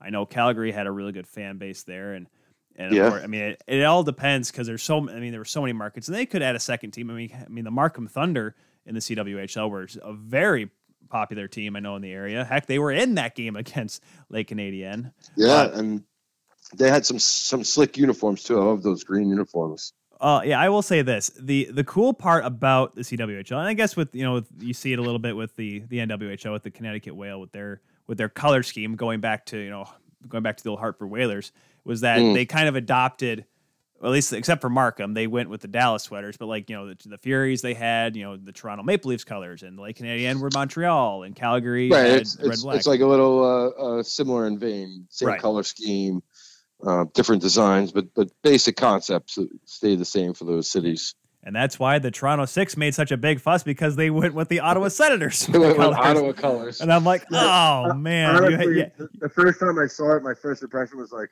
wow, they really just took like an Ottawa Senators jersey and just used it as a picture. And then I like really looked at it. I was like, oh, that's their New Jersey. Like, but you know, and I, you know, we always make snap judgments when you see these things, Yeah. right, right away. And and oh, I hate it, I love it, et cetera, et cetera. It's interesting when you actually see them on the ice. I, I, I had my reservations about the Toronto jerseys. I thought when they were on the ice, they looked awesome, especially the, the white jerseys because all Oh, yeah. that, all that that um, that subliminated, uh, or whatever it is, uh, the the gray writing on the white jersey. Like you really don't see that when you're watching the game unless there's a, a up close shot of the of the goalie or the player. And as a journalist, when I'm you know putting together articles and I'm looking for pictures and I see these pictures, I'm like, wow, like these jerseys look really good. And and again, you don't really notice that stuff, the details, until you're actually like really it's it's stopped and it's frozen, right? And you're looking at it. Um, I, I thought all, the jerseys this year looked, looked great. Um, I, I know the the the the woman that, that helped to design them, and um, I thought she did a fantastic job back then. And then seeing the, the, the finished project product on the ice, um, I was very very impressed. Um, that, that's that's another neat thing about the NWHL too is um, sometimes you attract fans just because of your jerseys, right? You, you see something that you haven't seen before, and you ask more questions about it, whether it's somebody wearing a jersey or somebody posting a picture of it online, and and that's how you you know you, you build up a fan base and you get people interested. Why do you think minor league hockey teams have like 10 different sweaters? They have the Christmas sweater. Exactly. The NWHL, they just have sick uniforms. I almost bought one because I looked, I was showing my wife because I, because I believe, Dan, I'm not quite sure, but how Mhm. many teams in the league have three jerseys? Because Toronto has the Toronto red, the red, white, is the black. only one. Toronto's the only Yep. one. That was what the big deal was because they went with the black because it seemed like it was going to be the white and black, and then they Mhm. pulled out the red, and I'm like, oh, and I'm like, now Ooh. now I'm sitting there thinking to myself like, no, if they go with the last color, which is the gold, I just because I'm not a fan of the Vegas Golden Knights one, I'm like, if they pull out gold, I don't know how I'll feel about that. like, just stick with the ones you got. I like them, but Yeah, no, this was the first year that the, the teams had multiple jerseys, um, and that that's another sign of of the league, um, whether it's earning more money or, or partnerships where they were able to have a, a company make a home and a road jersey for them. Like they never had that before. So I think, and part of that is the inclusion of the six. Um, you know, Minnesota was already wearing black, so um, you, you kind of running out of colors, right? For for everybody to use. Boston was yellow, and, and the whale were green or blue, and the Riveters went with white, and everybody knows the Beauts blue is is that, and so Toronto kind of had to find their place, and you know, more jerseys is, is more money, right? And Exactly. and more more money is, is good for the league, and um, the players get uh, fifteen percent of any sale with their name on it. So why not, you know, go out and buy a jersey and and and give a little kickback to them um, as, as a way of supporting them. Uh, you know, everybody can do do a little something, whether it's a jersey or a jersey. Um, you know, all that all that helps out in the end, and and it shows investors that people are interested, right? I mean, right. that's the name of the game at the end of the day. Man, if I now that I literally be helping the players, I wonder if I can convince the wife I can get a sweater for each of the goaltenders in the tournament. But I'm pretty sure she'll see that and she'll be like, "And you got me this for Valentine's Day," and I'm like, "Listen, yeah. Listen, Wait- I'm, wait- I'm helping wait other until people after out." Valentine's Day. exactly. We'll wait till like the summer when there's like nothing to spend to pay for, and then we'll There you go. like, see, and and sometimes there's sales around that time of year too. You'll you'll see like the the Labor Day sale or the Memorial Day sale rather, and and you'll get like twenty percent off. The money is still going to go to the players. You're just paying Right. a little bit less out of pocket. So. right. It, it's the it's the second Tuesday in, in June sale, huh? Have you heard about it? It, it happens once every 15 years. This league wasn't around the last time that happened. Uh, we've been having a lovely chat here with Dan Rice from the Hockey Writers. Get on Twitter and follow him at Dr Diablo THW, which is the Hockey Writers. Also, great stuff he puts on together for the NWHL. Also provides New New Jersey Devils coverage for you Devils fans out there. Be sure to check him out. Dan, this has been a blast talking women's hockey with you. Didn't know if it was going to go this long, but this was definitely fun. It was worth the ti- time we had you on. Hopefully, we have you soon. Hopefully, we have you talking about current on ice action with the National Women's Hockey League. Thanks again for taking the time today, man.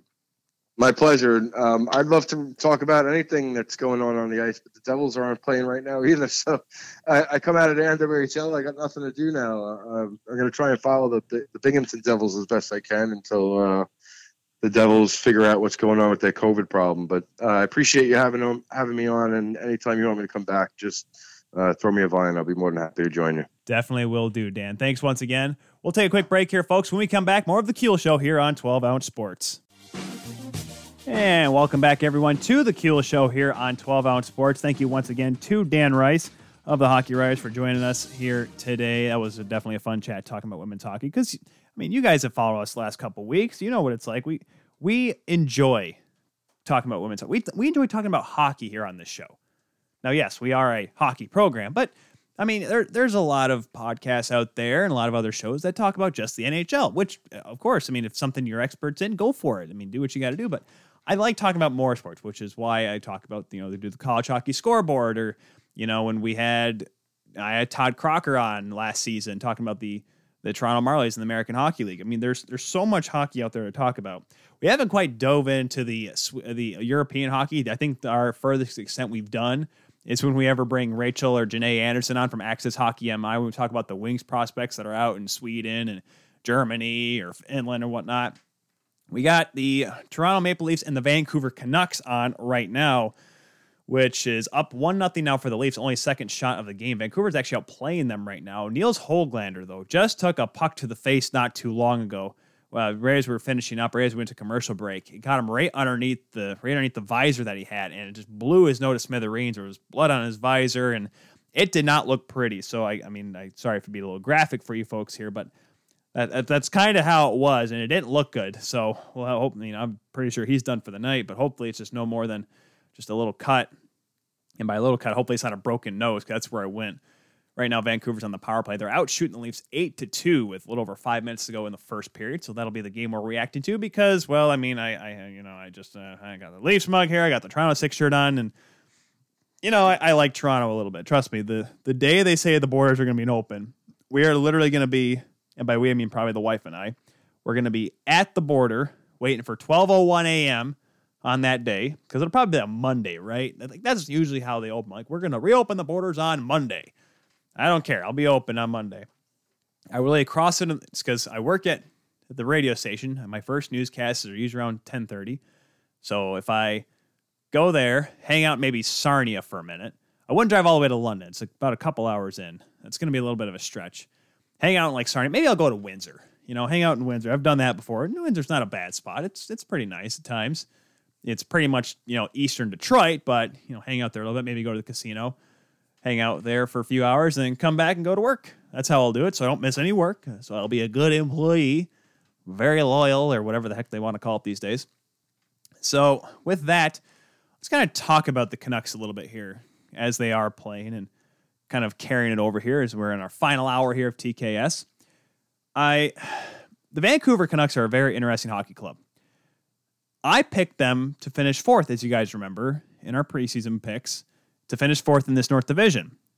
You know, really good hockey team, lots of talent up and down the lineup Boeser, Pettersson, Quinn Hughes.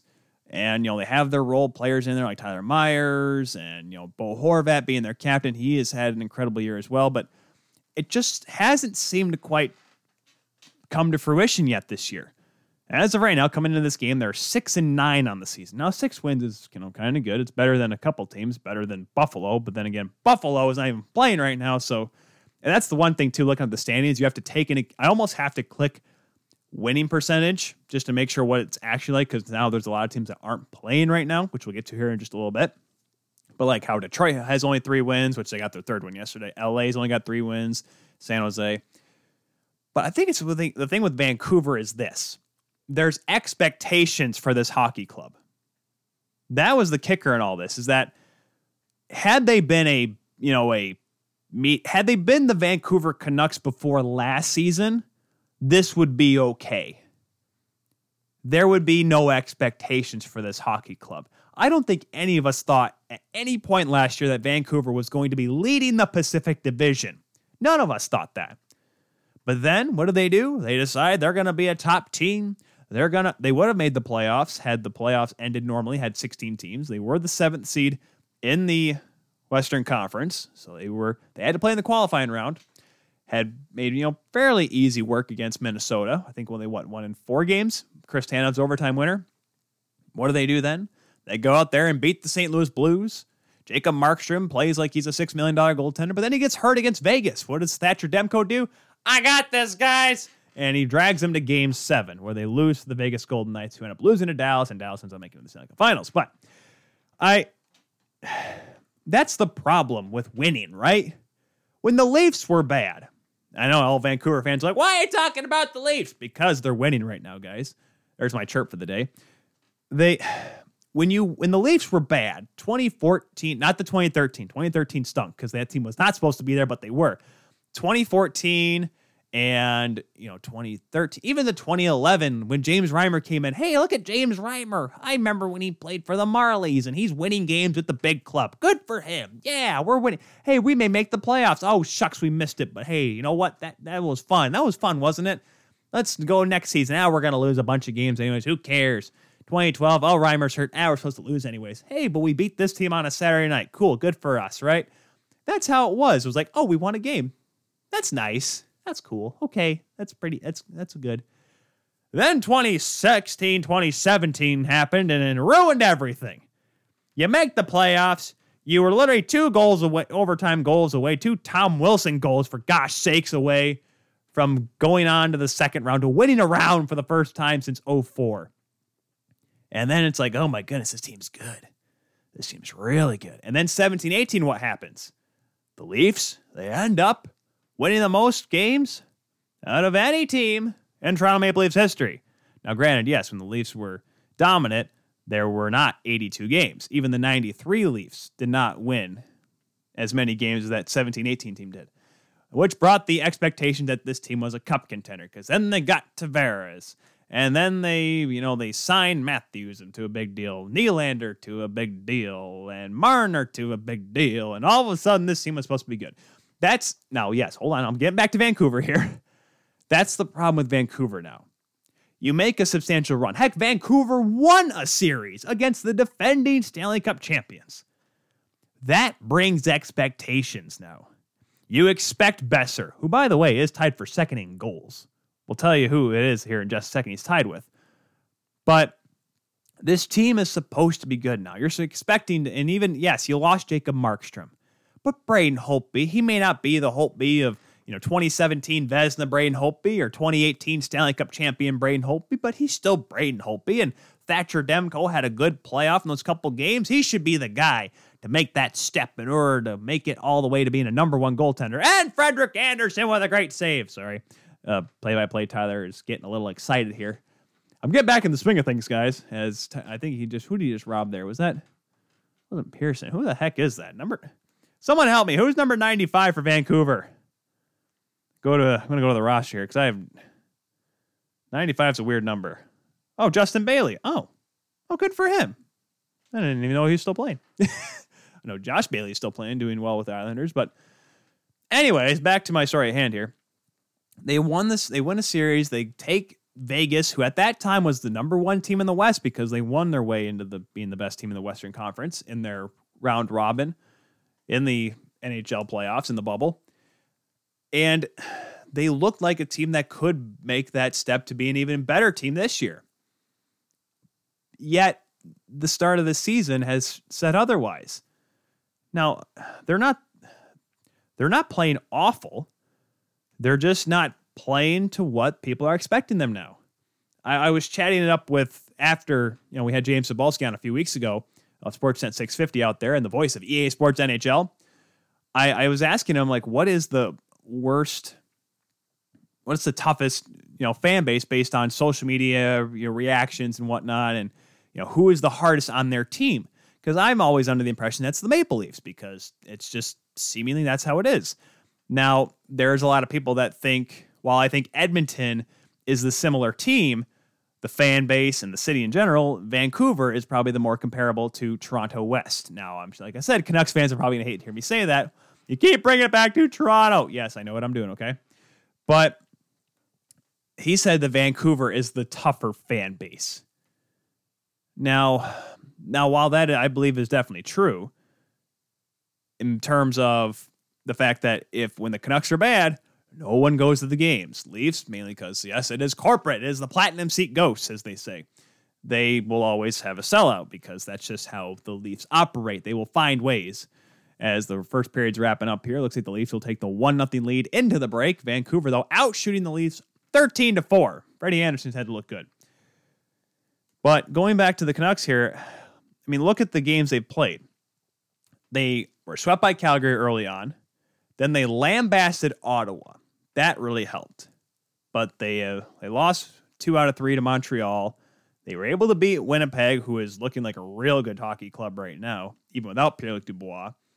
They were swept by Montreal early on in this month, and now where they're at now, they lost two games in embarrassing fashion to the Leafs. Now already down one nothing in this game. The stars aren't all shining. Like I said, Boeser nine goals so far this year, very respectable. But Pettersson is a little bit sluggish right now. Quinn Hughes, yeah, he's putting up points, but he doesn't seem like the X factor that he was last season. And let's be honest, the goaltending is not looking so strong. And that could be, you know, being left out behind. You got Braden Holtby kind of calling out his team. The thing is not right with Vancouver. And I, I, I listen. I want this division to just be a gong show. Like I was when we were talking in the preseason preview. I want every team to have a shot to win this division. Ottawa just hasn't shown that they've not been as competitive as we thought they were going to be, as we've seen. Even though they were able to, you know, beat Montreal, which is the thing. They're just going to beat the teams that were in the East last year. They're going to beat Toronto. They're going to beat Montreal. Those are the only games that Ottawa is going to win this year. Yet I, I Vancouver just seemingly just they're not. I, it's a mixture of not converting and when the bad begins, they fall. They have not won a game this year where they have given up the first goal. They're I think oh Owen was it oh Owen seven. I think I heard on Hockey Central today Justin Bourne commenting on that. So now they give up the goal here in this one, despite outplaying the Leafs handedly, out shooting them, out chance them, getting the betterment of the chances. They're down one nothing. How will they respond? Now we're not going to be able to get all of the reaction here because the game will be game will wrap up after we go off the air here on 12 ounce sports. Yet you just you look at it and you wonder what is the problem. Now one guy that is maybe giving them the biggest amount of heck in the world today, that is Tyler Toffoli. Now, I'll tie this back into the Vancouver Canucks here in just a minute and what this has to do with the hockey club. But I I look at this this performance, this single-handed performance by Tyler by Tyler Toffoli, and it's incredible. This guy in 5 games against the Canucks, 8 goals, 3 assists, 11 points. Guess how many points he has overall? nine goals, four assists, 13 points. He only has one goal and one assist in the rest of the games that he's played this year for the Montreal Canadiens. Now, yes, the Montreal is a very deep team this year, so you don't necessarily need him to be the superstar. But he's second on the team in scoring, tied for second in the NHL with goals with Boeser and some guy named Connor McDavid. You ever heard of him? He's a pretty good player right here. Yet, for some reason against Vancouver, he steps up. It's a it's a laughable story. Three three point games against the Canucks, Tyler Toffoli's done. He had a hat trick back on January the 20th against the Vancouver Canucks. He is, and and he's making great plays. And Toffoli, we saw in Los Angeles in his, you know, in their prime when the Kings were the Kings of the West of the Western Conference. He was one of their big scorers, one of their guys that really stepped up. And I, I just I look at this and like, do you think it's because he was mad that he didn't get re-signed by the Vancouver Canucks? Because now everyone is pointing the finger at Jim Benning or Bim Jennings, as some people like to make fun of him as. Is is he not enemy number one in Vancouver right now? Because think of it this way: the goaltending's been an issue. They lost Jacob Markstrom. The contract that we heard was the deal was it was going to be actually $1 million less than what Edmonton gave him because Edmonton gave him six by six. I believe it was seven by five. $7 million for five years for Jacob Markstrom. You lose Chris Tanev, who played a lot with Quinn Hughes last year. Hughes was able to make his way through the lineup and go on his offensive rants because Chris Tanev, he's like, I'll be back here, guys, wait for you. Whenever you're ready, I'll come play defense. You guys go have fun up front there. That's what it was. You lose him to Calgary. All right, well, that's not good. And then you lose Tyler Toffoli. Now, where was Tyler Toffoli gonna resign? There was, I mean, there was an offer, obviously not the biggest offer, and not one that Tyler Toffoli wanted. Now, I should have definitely pulled up his cap friendly, as I'm gonna do that now because I'm Mr. Preparerde. Preparerde? That's not a word, is it? We're gonna that's making that a word today. Preparare. Tyler Toffoli got signed for 4.2, no, wrong contract. Yep, 4.25 through four seasons. I don't exactly remember the number that Vancouver was offering, but a lot of the discussion in Vancouver right now is pointing back to the fact as they're at, they're doing the burning questions right now at the intermission on Sportsnet. They're saying who's got the most pressure in Vancouver? Management. Who would have thought? Who would have thought, right, kids? But yeah, people are saying this is why you don't sign Jay Beagle and Antoine Roussel for so much money. Look at the team that they had at the time. Look at the Vancouver Canucks at that time when they signed in Jay Beagle and Antoine Roussel. They had these young, talented players, but were they were they that good? I mean, they weren't. They were not a competitive hockey club. They just wanted someone there, and they had to offer a little bit of money. However, here we are looking now back at these contracts saying, man, this is a bad contract. But in, yes, those contracts look bad then because Jay Beagle is not worth multi. He's not worth three million dollars. Antoine Roussel is not that much money. Yet once again, here we are, kids. We're trying to figure out what in the blue blaze and hell is happening with the Vancouver Canucks. Oh, it's because we can't afford our number one goaltender or one of our key players in the playoffs or even a defenseman that lets our other defensemen play the way they want to. Because Nate Schmidt, as good of a defenseman as he is, he is more of the Quinn Hughes type.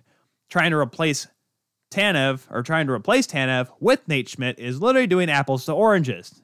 It's not the. It's just. It just doesn't make sense. And uh, oh, we had a fight between Ottawa and Edmonton as they're showing highlights right now. Austin Watson fighting Kahara as they're just throwing the highlights right now. Haven't quite taken a look at the score. Oops, I bumped my mic there.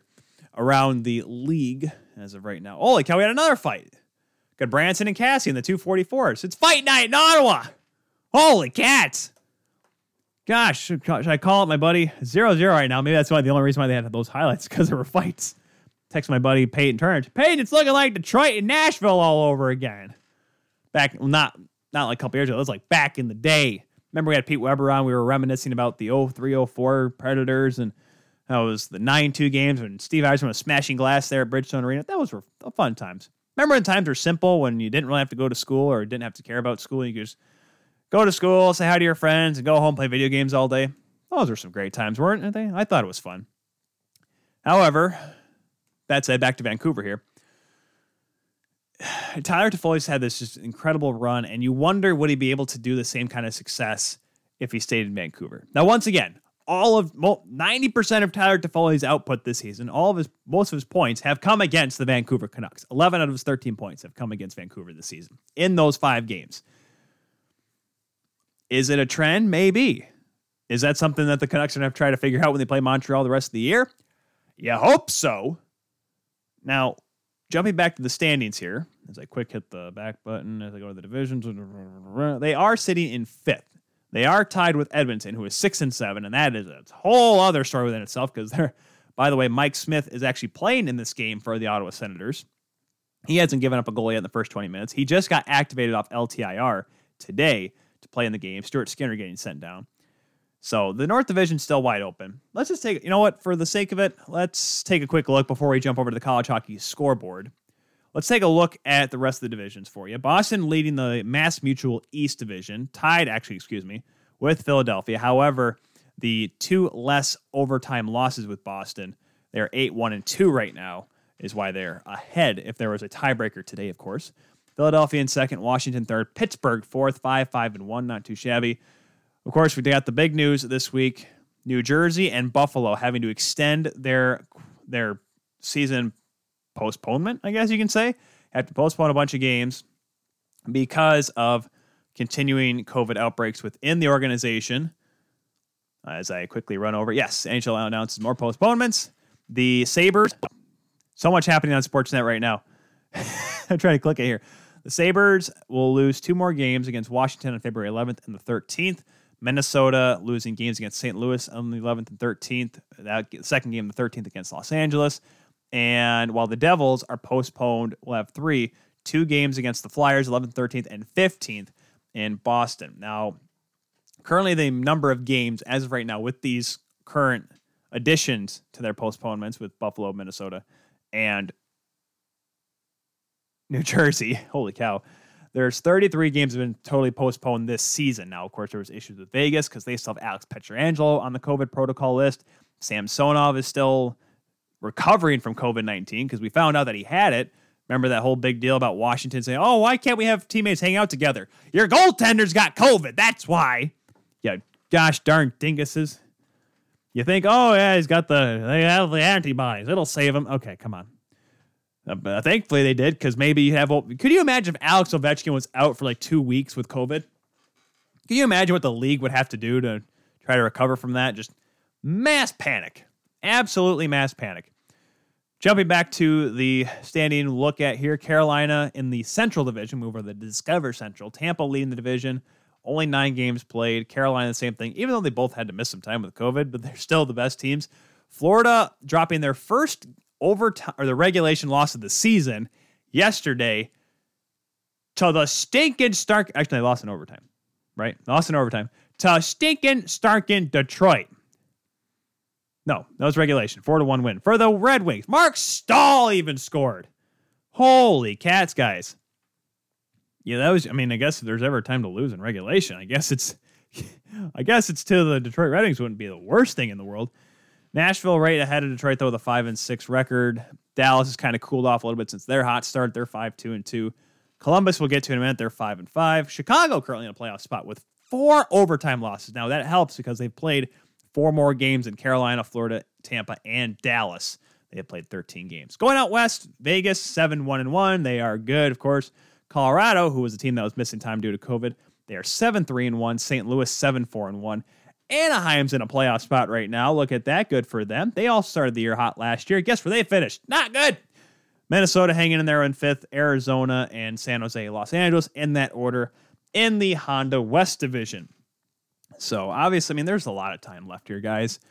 Now, granted, you can see the teams that are going to be stepping up. I don't believe Anaheim's for real.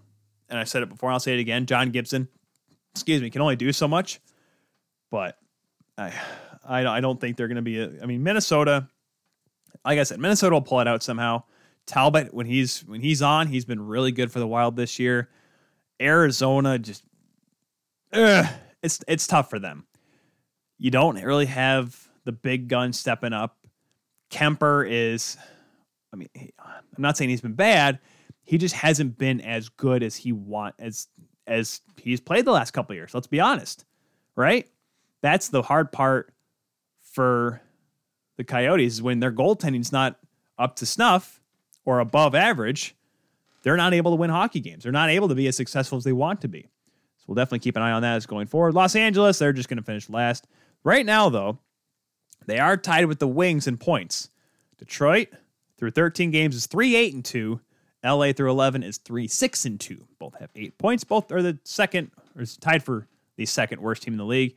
That is the distinction of last place is held by the Ottawa Senators, who are 2 9 and 1. Maybe they'll win today against Edmonton. Wouldn't that be interesting? Hey, Mike Smith. Yeah, we brought you back off LTIR. Remember how we started you in the playoffs last year and how well that worked against Chicago? How about you lose to Ottawa in your first game back? Wouldn't that be great, kids? So, with that, let's continue on here. A little, over half an hour left in our show today. You're on 12 Ounce Sports, the Kuehl Show, which you can find every Monday. But of course, you know, maybe you couldn't watch Saul today. Maybe you're just tuning in. Maybe you were, you know, you were busy watching that first period and you felt like watching some guy yell and scream while wearing a Toronto Six shirt. You decided to jump on this. It's okay. You missed a great interview with Dan Rice of the Hockey Writers talking about the National Women's Hockey League. And you missed my Super Bowl talk, and that's actually just been about it. Make sure you check out the YouTube channel here on the Kuehl Show. Check that out. Check out the replay. Watch it in full. Watch it in parts if you want. We always put the timestamps in for certain sections of the show so you're not feeling like you're having to watch for the whole thing. Like, where is that Dan Rice interview? Nope, we knew exactly where it is because we clicked it because of the description. We do the same thing with our favorite podcatcher. You go on there, you hit the description, like, all right, this time part here, we'll go there to listen to this interview. So, because if, if, you don't want to look at me the entire time, I, I, I understand. I, I get it. I'm not hurt that much. I'm just, just a little sad. You can go on there and listen to your on your favorite podcatcher, Google Podcasts, Apple Podcasts, Spotify, iHeartMedia or iHeartRadio app, uh, tune in, Radio FM. I think we're on a couple weird podcasting sites I've never heard of. I don't think we're on Spreaker because I think you actually have to have an account with Spreaker to be on there. Same thing with Anchor, but we're on SoundCloud because that's where we distribute all of our podcast stuff. But let's move along here as we continue on here with the Kuehl Show. We'll get to Columbus and Carolina's game yesterday here in just a second, but it is time for the long anticipated long never duplicated, amazing and outstanding. Time of the show where we go and perform and show you the college hockey scoreboard. College hockey scoreboard always brought to you by our good friends at Second String Leather Company.com. Is it playing? I don't think it's playing. Oh, wait, I turned up the wrong one. There we go. There's the drum line. It must seem like I turned up the wrong dial. I have two music devices right now. I have one phone that plays one, and I have an old phone that just plays some of the other songs you hear. Yeah, get that drum line going. College hockey scoreboard time brought to you by Second String Leather Company. Hashtag crafted from the clear from the crease. Holy cow! I can't even get the hashtag right. Crafted from the crease. Is that coffee gone? Yes, it is. We're in trouble, guys. This last half hour is gonna be rough for us. However, jumping on back to Tuesday, Hockey East action. Boston College beating Northeastern six to two. Michigan Tech beating Ferris State. I was at that game. Alec Broetzman scoring a goal and assist, so did Tristan Ashbrook. 6 4 win for the Huskies. Thursday, Sacred Heart beating Bentley 4 0. Robert Morris beating Long Island University 4 1. ECAC Colgate beating Clarkson 2 0. Another loss for the Clarkson Golden Knights, showing once again that they don't think they should be a top 10 team. But regardless, what do I know? I am just a kind little broadcaster. My name is Tyler. How are you doing? Moving on along now to Friday, as we get you up on the board here. Friday's action in Atlantic hockey. Robert Morris beating Long Island four to nothing. They complete the weekends or the week sweep, if you will, over the Sharks. Four nothing win. Brandon McCallion one goal and assist in that one. Noah West a 28 save shutout for the Colonel. Sacred Heart beating Bentley four to two. Austin McGarrett goal and an assist, including the game winning goal for the Pioneers. Also, RIT beating Mercyhurst 2 to 1. Big Ten action, Wisconsin beating Minnesota 4 to 1. Cole Caufield, two goals, including the game winner there. Notre Dame was able to beat Ohio State 8 to or 6 to 1 in their first game of their weekend set. ECAC action, Quinnipiac beating up St. Lawrence 4 to 1. Matthew Fawcett, two goals, including Michael Lombardi, a goal and an assist, including the game winning goal for the Bobcats. Jumping on over to Hockey East, Boston College. Finally, the two Boston teams get to go up against each other because Boston was able to actually play a game because without COVID. 4 3 overtime win for the Eagles. Drew Helleson, game winning goal with 0.1 seconds left in overtime. Marc McLaughlin also getting a goal and assist in that game as the Eagles were able to beat their in state rivals. UConn also with a stunner beating Northeastern 4 to 1. Johnny Evans, his 12th goal of the season, including the game winning goal. UConn now is actually ranked number 20 in the nation with the recent USCH, USCHO polls. Also in hockey section, New Hampshire with a stunner beating UMass Lowell 2 to 1. NCHC action, Omaha and Denver taking on each other. Denver is able to pull off the win against number 9 Denver 3 to 1. Cole Guttman a goal and two assists. Carter Savoie a goal and an assist for the Pioneers and in also St. Cloud State beating Western Michigan 5 to 1. Duluth over Miami 8 to 1. Cole Koepke with a hat trick. WCHA action, six or four nothing win for number six Minnesota State over Bowling Green. Dryden McKay, 30 saves, 21st career shutout, puts him tied for second all time. That's his seventh of the season as well. Also in WCHA action, Bemidji State tying Ferris State. Ferris State getting their first sort of win. They end up winning the shootout, get a tie against the Beavers, and Michigan Tech beating Alabama Huntsville three to one. As we now jump on over to Saturday, if I can find Saturday, there's Saturday. Uh, graphics are tough, guys, when you're not really paying attention half the time. Saturday, RIT and Mercyhurst 6 2 win for the Lakers. Brendan Schneider a goal and two assists. Big Ten action. Notre Dame beating Ohio State big time, eight to one. Nick Leivermann two goals. Also a big win. Wisconsin eight one win over Minnesota. Guys, I think Wisconsin's for real. They're number one now in the Big Ten Conference. ECAC, Clarkson, and Colgate tie at one. Knights win in a shootout thanks to Zach Tsekos' goal. And Quinnipiac was able to outlast St. Lawrence with a 2 1 win, getting the weekend sweep over the Saints due the Bobcats. NCHC action, Western Michigan with a big stunner, an overtime win over the St. Cloud State Huskies. Drew Worrad two goals, including the game winner in overtime. Broncos probably get their biggest win of the year. Miami also was able to fall again to Duluth. Duluth gets a weekend sweep, and Omaha comes back with an overtime win of their own, beating Denver five to four, so they get the split with the Pioneers. Hockey East action: Providence beating Merrimack five to one. Nick Poisson two goals and an assist in that one. Tyce Thompson five assists for the Friars, assisting on all five goals.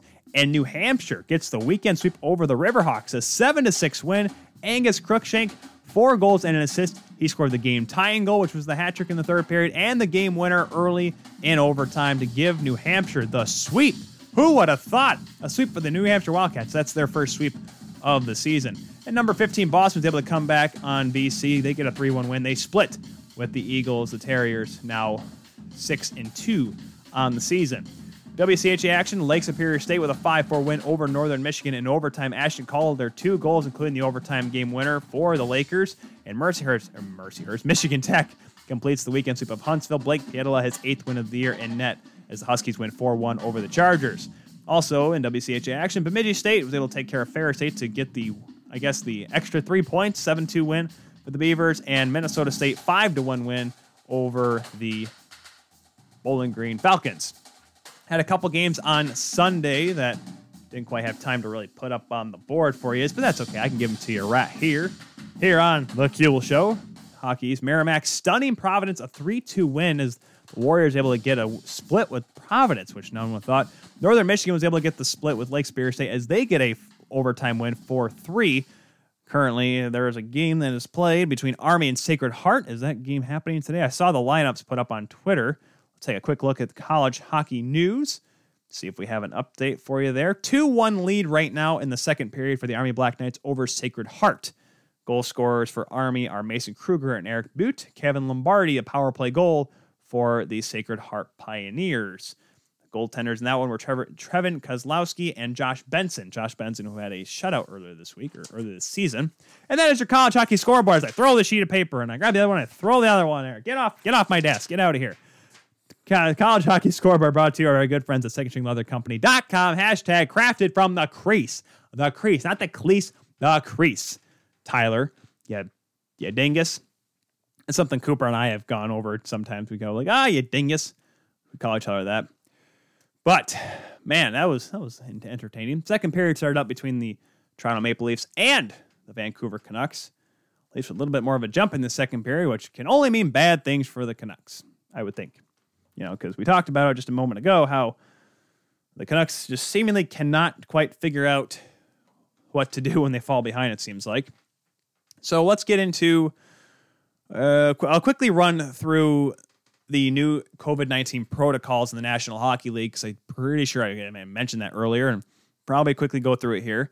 This is obviously coming from last Wednesday when Minnesota, New Jersey, Colorado, and Buffalo all had to postpone games, like we said, uh, or just a few minutes ago. Minnesota, Colorado, not Colorado, Minnesota, New Jersey, and Buffalo had to extend their quarantine, if you will. A couple things they ended up doing. Of course, the big one that is pretty noticeable on TV the glass removed behind the benches. And of course, that's nothing new to the National Hockey League. You had that for years over at the Montreal Forum, which was, I guess, more or less, you know, just kind of allow people to get a better look at it. Of course, Montreal Forum was, I think, one of the last few rinks in the NHL to put glass along the side. If you ever watch really old footage, there used to only be glass behind the net. So people just wouldn't get clobbered by slap shots by Boom Boom Geoffrion on that missed, right? So the NHL, they end up, I mean, the, the, they didn't mandate teams to put glass along the side or chicken wire even along the side. Is oh, we got a little bit of a scuffle here as Tanner Pearson and Morgan Rielly are saying hello to each other with more little of aggression than discussion. Regardless, so that was a big thing there because they're trying. The league is trying to improve ventilation as much as possible, trying to make sure there's less close contact with all these positive cases, right? So the glass gets taken out. Also, portable air cleaners behind the benches, trying to find a way to keep the air clean. Like I said, even in a big empty arena, the close quarters of being behind the glass or being in front of the glass, you know, on, on the benches and being around each other, there's still kind of a confined space. And like, you know, it's kind of funny, you know, you're in the penalty box, right? I wonder if the league's ever thought about moving the glass behind there because when you're in the penalty box or even in the scorekeeper's box, that in itself can be a very you know very tight confined space i remember doing games at a public rink for a long time we had a little portable heater down by our feet because you know it keeps you as little bit as warm as possible but you kept the door shut behind you because if that door was open the, even the warm air as small of it as it may have been it would get out you'd actually be a little bit warm sitting in in the in the enclosed space in a, in a scorekeeper's box so that's, I think, why the league's going to do that. And I wonder if the league will consider doing that behind the penalty boxes. Now, yes, there are a lot more players on the bench, but it's a much more tighter space in the penalty box. That's, I think, my reason on that. Teams cannot arrive earlier than an hour and 45 minutes before puck drop. Now, this is the one that got a lot, because the exception being if you need injury treatment. This is the one that got a lot of people riled up, a lot of players riled up because, shoot, there's a lot of guys that show up three hours before game time to the rink to just relax. You have your routine, kind of just get you in the right mindset. You know, some players have extended warm up times. Excuse me, had a burp there. But there's a certain minutia, certain certain relaxation part of being at a rink for a long time. I used to get to the I used to try to get to the rink a couple hours beforehand. It was tough in college because our coach wouldn't let us in the locker room until he got there, or at least until I think it was like 90 minutes before puck drop. But I liked getting there early just to relax. I wouldn't feel rushed to warm up. I wouldn't feel rushed rushed to get dressed. I could just go in the locker room, just sit there and relax. Maybe have a snack or a pregame meal, a small one. Obviously, I would eat like five hours for a game time, have a big meal, but you know, have some have a granola bar or something and just kind of relax, not having to worry about too much. That was always the best part about it. And like I said, some NHLers get there earlier. Shoot, there were the stories of Kevin Lowe and Wayne Gretzky getting there at like 3:30. Mainly because, you know, they can just hang out there. And of course, NHL teams, they have players lounges. Heck, you could go to the rink and take a nap if you want to. But they're trying to f- limit player interaction or player and staff interaction, which is why they're limiting, cutting back the time players can be in the arena. So obviously there is that, and a lot of players have issues with it because they like being around the rink for long periods of time. Now, obviously, this is COVID nineteen. This is a pandemic, so I guess the players are just going to have to adjust to that. And another thing too, more locker room space. They're asking to be, they're tr- suggesting that it be used because obviously a lot of arenas have multiple rooms where players can get dressed. Of course, in the National Hockey League, I mean, we saw with Edmonton and Toronto, teams were getting dressed in the Raptors locker room and the away basketball locker room there's other dressing rooms throughout the arena and throughout the facilities. There, so they're trying to find ways to limit close contact with each other, which I get. Another thing they're trying to start doing, they're trying to increase rapid testing. Now, we saw this yesterday, like we talked about a little bit with Dan Rice. which We were talking about with we kind of mentioned it with about Philadelphia. Travis Sanheim testing positive in the morning after the PCR test. So what they did is they tested the rest of the team quickly with the rapid testing, the, the 15, 20 minute testing where you get the results really quickly. Everyone else tested negative, so they're able to play against Washington yesterday, where Philly absolutely handled Washington. I'm pretty sure Washington would not want to play in that game, even though Ovechkin had a great game. Flyers won that game seven to four. So they're trying to find ways to take more rapid testing. You know, whether it be testing when you get to the rink, you can't enter the building until you test before. Testing as soon as you get off an airplane, testing when you get to the hotel, testing when you're about to leave the hotel, finding every possible chance to make sure that they can have no opportunity of getting into any team facility with a positive COVID 19 player or staff member. So they're looking at securing more docking stations, as I'm stations, according to this is from Sportsnet and according to Elliotte Friedman as well. The NHL approach involves players taking personal PCR tests once a day, which is a widely it's a widely available testing technique, and it is the most accurate of between the rapid and the PCR test. The PCR one's a lot more active or a lot more accurate, but it takes longer. That's the problem. Uh, it takes between 24 to 48 hours, which is what the problem was with Travis Sanheim yesterday. So that's why the leagues wants more possible rapid testing. Now, once again, the rapid tests are less accurate. That's why we're talking about false negatives, false positives. They're a thing. Matthew Stafford of the Detroit Lions is, you know, a football reference for you, but he had a false positive because he had a rapid test that said he had it, but he didn't. That's just the unfortunate aspect of the rapid testing. Now, that said, there will be players that may test positive that are negative, and players that are negative that test positive. That's the point of it. But you're trying to find every possible chance to make sure that you don't have COVID 19. They're trying to limit the spread in every way possible. So I, can, I commend the league for trying everything they can. So that's why, and don't be surprised though if this is if there are more changes happen as we move along throughout this season. You can only hope that I mean that the league is able to get through with the majority of the regular season games played, because if not, then well then we're in a little bit of trouble, aren't we? because I, I, I want the league to play 56 games, but obviously we're realizing slowly that's not going to happen. They there is a buffer, like a 10 day buffer, the league has put in before the playoffs, so that games can get rescheduled. Yet we're just we're looking at the inevitable. Teams may play 50 games.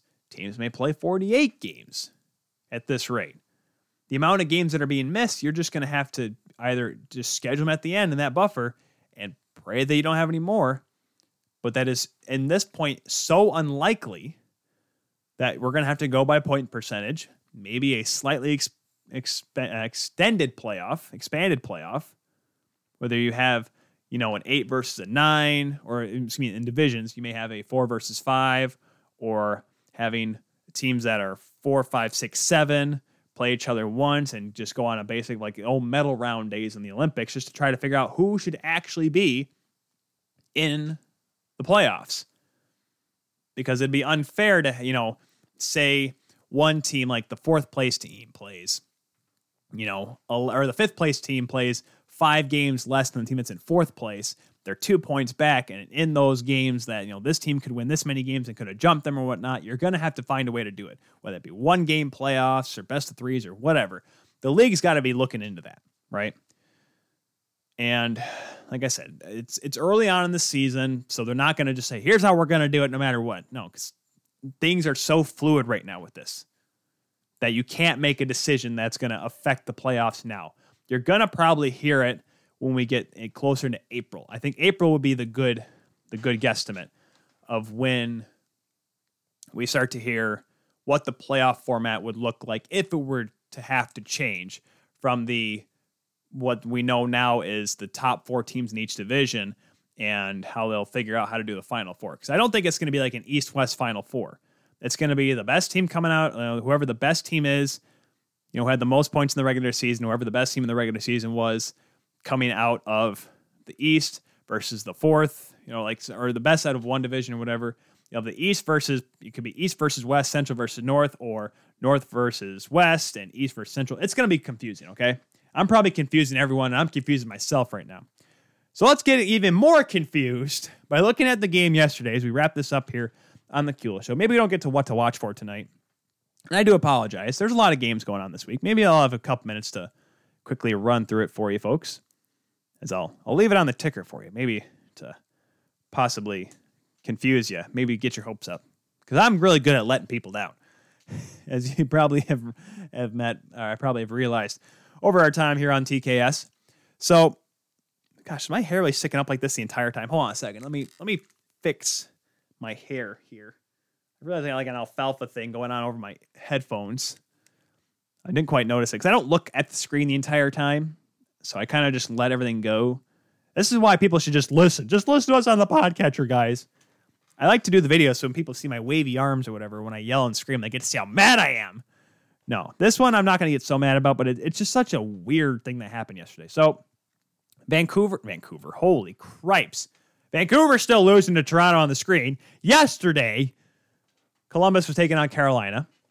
Game was tied 3 3 late in the second period. Vincent Trocheck scores. There's about minute 45 left. I think no, the 1845 mark. Vincent Trocheck scores for Carolina. John Tortorella, head coach of the Jackets, decides, I'm going to challenge this all right, let's just see how it goes. Maybe he gets it, maybe not. They've determined that the play was onside, continues on or whatever. Okay, well, that was kind of weird. However, what happened? So, of course, with the uh, with the challenge being declined or the challenge being unsuccessful, Columbus has to take a two minute penalty for it for delay of game and uh, which is still a rule that I like. I like the fact that if you if you're willing to challenge, you know, in football you lose a timeout. Hockey you have to go on the penalty kill. That's even worse, I believe. Regardless, now yes, a penalty in football can cost you later, but whatever. Okay, this is the NHL. What they end up doing is real. They go back in the intermission, and it was determined that oh wow, that play was offsides. So they come out of the break and say, all right, Torch, here's what's going to happen. We're gonna we're gonna take it. We're gonna take off the last 45 seconds of the penalty away from you. So you go back to five on five. Okay, that, that's nice. What about the goal? Oh no, the goal's got to stand. Huh? Rule 37.2 of the National Hockey League states that any time after a puck is dropped after a goal, the goal must stay on the board, which is why the review is such an important deal. So that's why this is such a, a like a, a massive hoopla, and deservedly so, that the Blue Jackets should be mad about it. Patrik Laine sounded off on it, saying he was very unhappy on how it was handled. I forget what his exact quote was. If I can quickly find it here, just scroll, scroll, scroll, scroll. Uh, why am I talking? Why is there football? Here we go. Dang it, the 31 Thoughts podcast came out. I can't get to that. Oh, so here's what Laine says. That's the biggest joke I've ever seen. And then don't forget, Patrik Laine's only been there for a few games, and that's obviously not a you know helpful look. But the fact that Laine is mad about it, I'm sure Columbus fans are like, yes, he's one of us. Well, of course, he he wears your sweater and he is technically contractually signed to play for your team. So yes, he is. That said, Torts was quiet about it. He said, I'll let the league figure it out because Torts is probably realizing that if he keeps going after the officials like yours truly does, he's not going to get many calls going his way. So he's trying to make sure he can get a power play or two tonight, which they are playing the Canucks tonight, by the way. Not the Canucks. Good Lord. Why am I talking about Vancouver so much? In action tonight is Carolina and Columbus. That game right now, 1 1 halfway through the hockey game. Let's see how many power plays we got here. Because I was mentioned, Jeff Marek mentioned it on Hockey Central today, talking about how maybe Columbus gets a few more calls. Let's take a look. See, power plays. Columbus has the only one so far. Only one. And go into Columbus. They did not convert on it. So, in terms of the penalties given game, the Vancouver or the Vancouver Canucks, Vancouver Canucks just scored. That's why the, the Columbus Blue Jackets are kicking tail. I'm just going to title this episode Vancouver. Tyler talks about a lot of them because for some reason he, keeps getting distracted by Vancouver. I'd love to visit Vancouver, but I keep saying it. I'm sorry. 1 1 right now, halfway through the hockey game between the Leafs and the Vancouver Canucks. So, regardless, I the thing is, so apparently what happened was someone told the linesman over the headset we have a good goal. Uh, there is rumors of how it happened, but apparently the wrong guy was talking to them. That was the word that I heard this uh, today on Hockey Central. And like I said, if you go on the 31 Thoughts podcast, you may hear a different story from Elliotte Friedman because Elliotte Friedman, Friedge, Buddy Friedge knows everything. He is on it like white on rice, like, you know, on peanut butter and jelly. He is on it. Now, some people have peanut allergies, so they can only jelly sandwiches, but whatever. Cheese on uh, cheese on toast or butter on toast. I don't know. Go with your own your own, you know, your own comparison, if you will. Yet, I, I just I don't know if I just I don't want to yell about it. It's it's so funny because how how do you let that happen? All right, guys, we got a review coming out of Carolina and Columbus. Okay, Timmy, take it away. We got a goal. We just called you. It's a good goal. Uh, okay, we got a good goal. Take a headset off. All right, we got a goal on the ice. Which one? What game was that for again? Columbus and Carolina. I thought it was a different game. I thought it was just the one that just got scored yesterday. Marc Staal's goal for Detroit. I thought that was the good goal. I have no why. T- what? You're telling me I got the wrong one? Oh my. That's literally the George Takei effect right there. So obviously tough for tough for Columbus and Carolina. Now some people are saying, "Oh, but that didn't even result in the game-winning goal, though." Uh, Carolina ended up winning the game six five. But yes, folks, you take that one goal away, it's five five. Tyler can math. How do you mess? I don't listen. It's the National Hockey League, and I've as the season has slowly carried on, or at least the last couple weeks have carried through. I have begun to realize that it really doesn't matter what I think. The National Hockey League will just be weird and funny and half the time not make any sense to anybody. So I'm not shocked in the slightest that that happened. So we got a few minutes left here. See, we got time for what to watch for. I knew you guys were excited for it. Tomorrow, Flyers and Caps, second game of their back to back. James Van Riemsdyk is having just this ridiculous season, guys. He leads. The Backstrom is the same way for the Capitals. Six goals, 11 assists for 17 points. So JVR is a better hockey player than Nicklas Backstrom, is what we're not saying. But that said, it'll be interesting. Red Wings and Panthers tomorrow. I wonder if Red Wings can get the sweep in this little mini series. Wouldn't that be interesting? No, that won't happen. Lightning in Nashville, man, that could go really south for for the Predators for sure taking a gander around. I mean, yeah, Vegas and Anaheim tomorrow night. That is, you know, I like I said, I'm I'm not betting on Anaheim, but right now in that West Division, that's kind of a big game.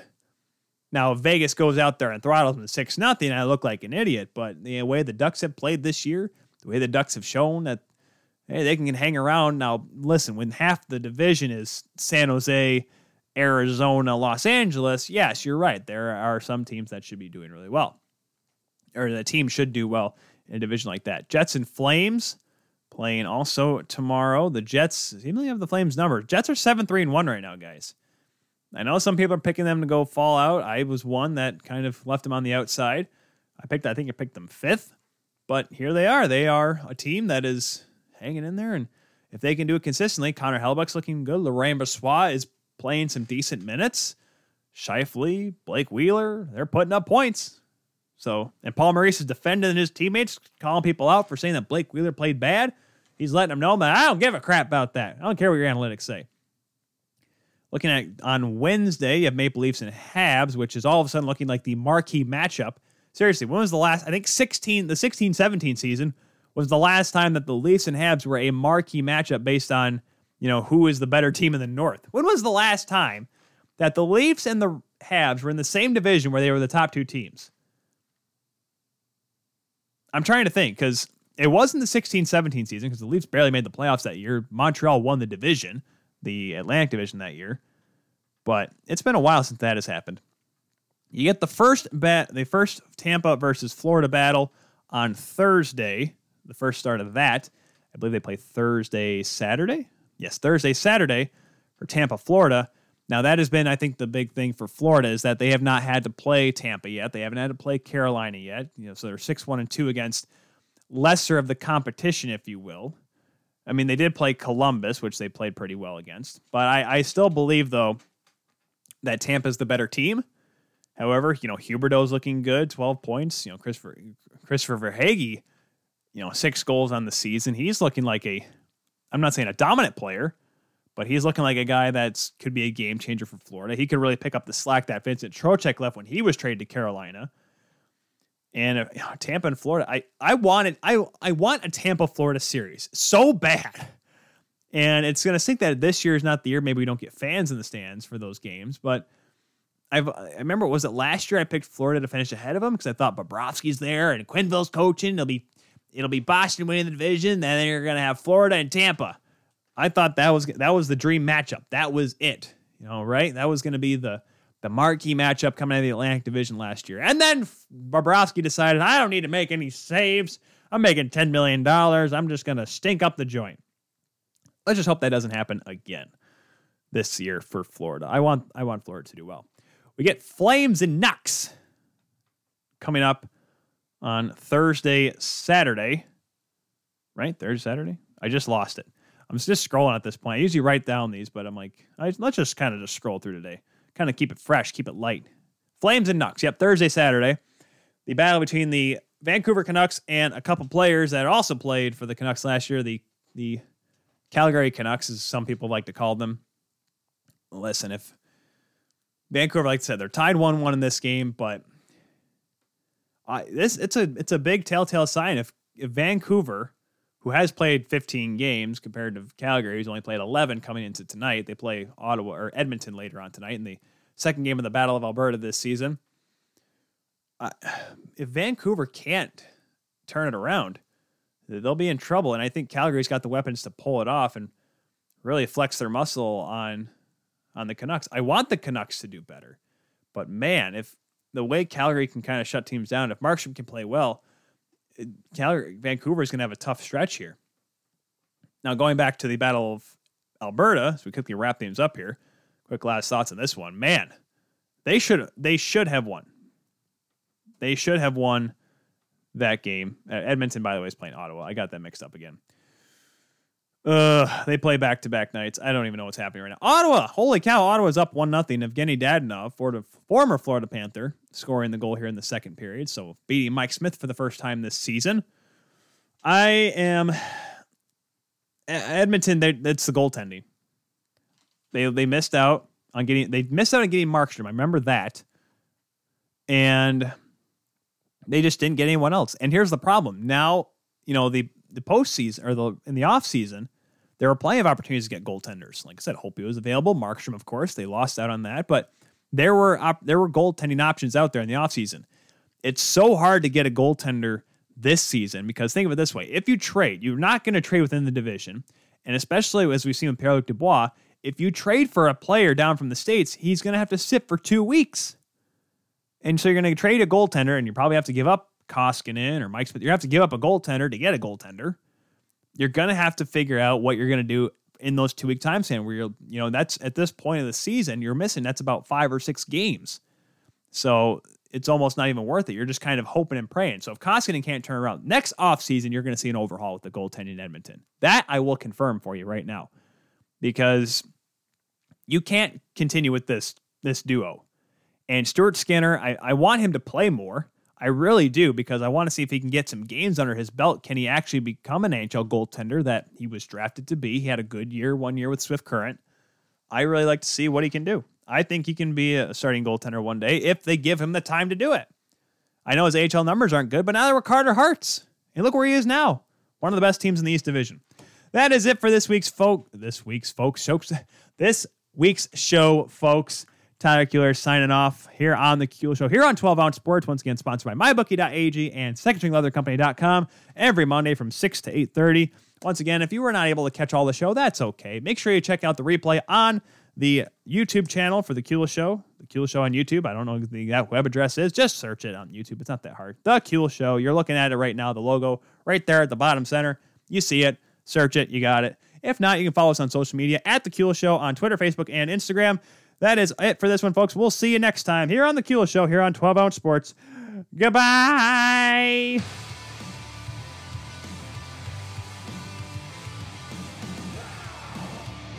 Twelve Ounce Sports in minor league. Talking with the randos next.